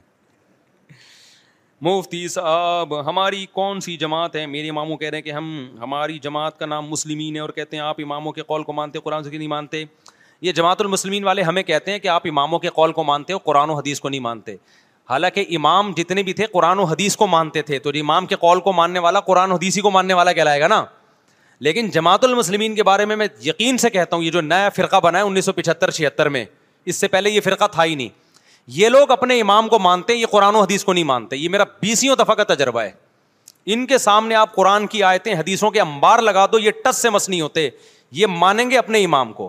تو جو اپنے آپ کو کہتے ہیں نا میں تقلید نہیں کرتا, آپ جب گہرائی میں جاؤ گے تو وہ اندھی تقلید کر رہا ہوتا ہے, اور ہم جو تقلید کرتے ہیں وہ اندھی نہیں ہیں, ہم نے تو دلائل پڑھے ہیں ان کے علاوہ جل بصیرہ ہم تقلید کرتے ہیں. سمجھتے ہو کہ نہیں سمجھتے؟ لوگ کہتے ہیں تقلید علاوہ جل بصیرہ ہوتی نہیں, یہ بات غلط ہے. ایک تقلید اندھی ہوتی ہے, ایک ہوتی ہے کہ آپ کس کو فالو کر رہے ہیں, اس کو دیکھیں, اس کے برحق ہونے کے دلائل ہوں آپ کے پاس. دونوں تقلیدوں میں زمین اور آسمان کا فرق ہے. مشرکین جو تقلید کرتے تھے باپ دادا کی, وہ اندھی تقلید تھی. قرآن کہتا تھا تمہارے باپ دادا خود ہی حق پر نہیں ہیں, تم ان کی کیسے تقلید کر رہے ہو. اس سے پتہ چلتا اگر حق پر ہوتے پھر تقلید جائز تھی. جیسے کہ یوسف علیہ السلام نے کہا کہ میں اپنے باپ دادا کے دین کو فالو کرتا ہوں, یعقوب اور ابراہیم. قرآن میں آئیے, چونکہ یعقوب اور ابراہیم کیا تھے؟ برحق تھے نا. تو یہ ائمہ اربعہ جو ہے نا چاروں امام ابو حنیفہ مالک شافعی احمد حنبل, ان پر اجماع پوری امت کا کہ یہ برحق ہیں, یہ قرآن و سنت کو فالو کیا انہوں نے, تو ان کا فالو کرنے والا قرآن و سنت ہی کا فالو کرنے والا کہلائے گا. ہاں یہ ہے ایک ڈائریکٹ فالو کرنا ہے اور ایک ہے ان ائمہ کی رہنمائی میں فالو کریں. تو جو ڈائریکٹ فالو کرتے ہیں اگر وہ مجتہد ہیں, پورا قرآن پوری حدیثیں ان کو آتی ہیں اور بڑی اللہ نے مہارت دی ہے, پھر تو ٹھیک ہے. لیکن ہم نے جس سے بھی ملے ہیں ہمیں اندازہ ہوا کہ ان کو صرف اپنے مطلب کی حدیثیں آتی ہیں, اپنے مخالف والی حدیثیں آتی نہیں ہیں. بس ان کے پاس ایک ہوتا ہے, اپنے مخالف کی حدیث کو ضعیف بول دو, اپنی والی کو کیا کہہ دو, صحیح ہے. تو یہ چل رہا ہے مارکیٹ میں.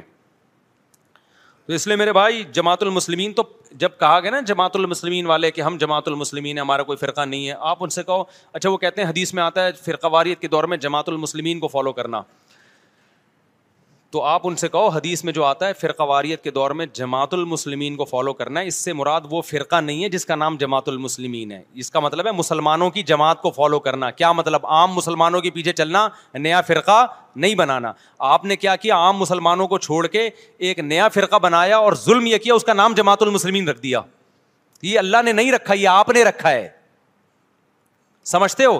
پھر بھی سمجھ میں نہ آئے نا جماعت المسلمین والوں کے, تو پھر ان سے کہنا کہ اچھا مجھے ایک بات بتاؤ, حدیث میں جو آتا ہے کہ جماعت المسلمین کو فالو کرنا, اس سے پارٹ ون مراد ہے پارٹ ٹو مراد ہے؟ کیونکہ اس وقت ان کے تین پارٹ چل رہے ہیں. جماعت المسلمین پارٹ ون, وہ پارٹ ٹو کو نہیں مانتا. جماعت المسلمین پارٹ ٹو پارٹ تھری کو نہیں مانتا, اور تھری اور ون اور ٹو کو نہیں مانتا, اور تینوں کا دعویٰ ہے کہ جماعت المسلمین جنت میں جائے گی. تو میں نے بتایا نا جو بھی فرقہ واریت کا لیبل لگا رہا ہے نا کہ فرقہ واریت ختم کر رہا ہوں, جب گہرائی میں جاؤ گے نا تو وہ نیا فرقہ بنا رہا ہوتا ہے, لیبل اچھے اچھے لگا رہا ہے وہ. تو جو فرقہ ہی 15ویں صدی میں بنا ہے بھائی, وہ کہاں سے ٹھیک ہو سکتا ہے یار. جماعت المسلمین اپنے باپ دادا سے پوچھو جانتے بھی نہیں ہوں گے, تھا ہی نہیں کوئی فرقہ, تو امت تھوڑی گمراہی پہ جمع ہو سکتی ہے. اچھا میرے بھائی مفتی صاحب صلی اللہ علیہ وسلم ہو گیا, یہ مشرک باپ کے لیے وفات کے بعد دعائیں مغفرت کر سکتے ہیں؟ نہیں کر سکتے. میرا شہد کا کاروبار ہے, آغا خانیوں سے لین دین کر سکتا ہوں؟ کر سکتے ہیں. آغا خانی سے جا کے علاج کراتے ہو تم آغا خان ہسپتال میں, یار تم اس کی بات کر رہے ہو. ان کے نظریے مت لو, ان کے عقیدے کو مت لو. عقیدہ بھائی ہم سنی ہے, ہم ہمارا ایک مذہب ہے, ہمارا ایک رائے ہے, ہم اس پہ کمپرومائز نہیں کریں گے. آپ سے گزارش ہے کہ بندہ اپنی شادی کے لیے پریشان ہے, آپ سے گزارش ہے کہ بندے دعا کی درخواست ہے, بھلے طلاق یافتہ ہو بھلے کنواری ہو, ماشاء اللہ صلو علی الحبیب, اللہ کرے آپ کی کسی اچھی جگہ 4 شادیاں ہو جائیں. دعا کی درخواست کی ہے نا انہوں نے.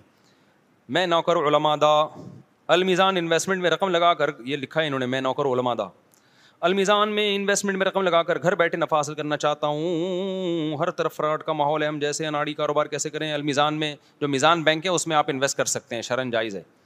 گھر بیٹھے کیوں کاروبار کرنا چاہ رہے ہیں؟ ہل لینا تھوڑا سا بھائی, کچھ نکلو, گھر سے باہر نکلو, محنت کرو, مزدوری کرو, کچھ دماغ لڑاؤ, کچھ پسینہ بہاؤ, مزہ آئے گا, صحت بھی ملے گی اور پیسہ بھی آئے گا. محنت کرنے والے کو ملتا ہے بھائی, پوستیوں کی طرح گھر بیٹھ کے پڑے رہو گے تو کیا فائدہ. سو جاؤ گے. اگر جمعے کی نماز چھوٹ جائے تو کیا قضا ہوگی؟ جمعہ چھوٹ جائے تو ظہر قضا ہوتی ہے, جمعہ قضا نہیں ہوتا, کیونکہ جمعے کی شرائط ہیں, وہ شرائط نہیں پائی جائیں گی تو نہیں ہوگا جمعہ, پھر ظہر پڑھنی پڑے گی. آخری سوال بس لے لیتے ہیں, اس کے بعد چھٹی. تیرا چاچا بینک میں, اچھا نہیں آپ کا چاچا بینک میں جاب کرتا ہے, دادا دادا بھائی ماشاء اللہ ابھی بھی بدادا ہیں, بینک میں جاب کرتے ہیں, پینشن چاچو رکھ لیتے ہیں. اچھا وہ سودی بینک میں جاب کرتے ہیں دادا, ان کو منع کرو دادا سودی بینک میں, اب آپ عمر دیکھو, اب آپ دادا ہیں نا تو منع کرو. اب وہ چاچا کے پاس آ رہی ہے تو چاچا حلال بھی کماتے ہیں تو حلال حرام مکس کر دیتے ہیں. آپ کو اگر وہ دیتے ہیں تو چاچا کی زیادہ آمدن حلال ہے حرام ہے؟ بس پھر آپ کے لیے حلال ہے, وہ چونکہ مکس ہو جاتا ہے نا, جو مکس ہو جائے تو غالب دیکھا جاتا ہے, غالب دیکھا جاتا ہے زیادہ تر. کیا ہے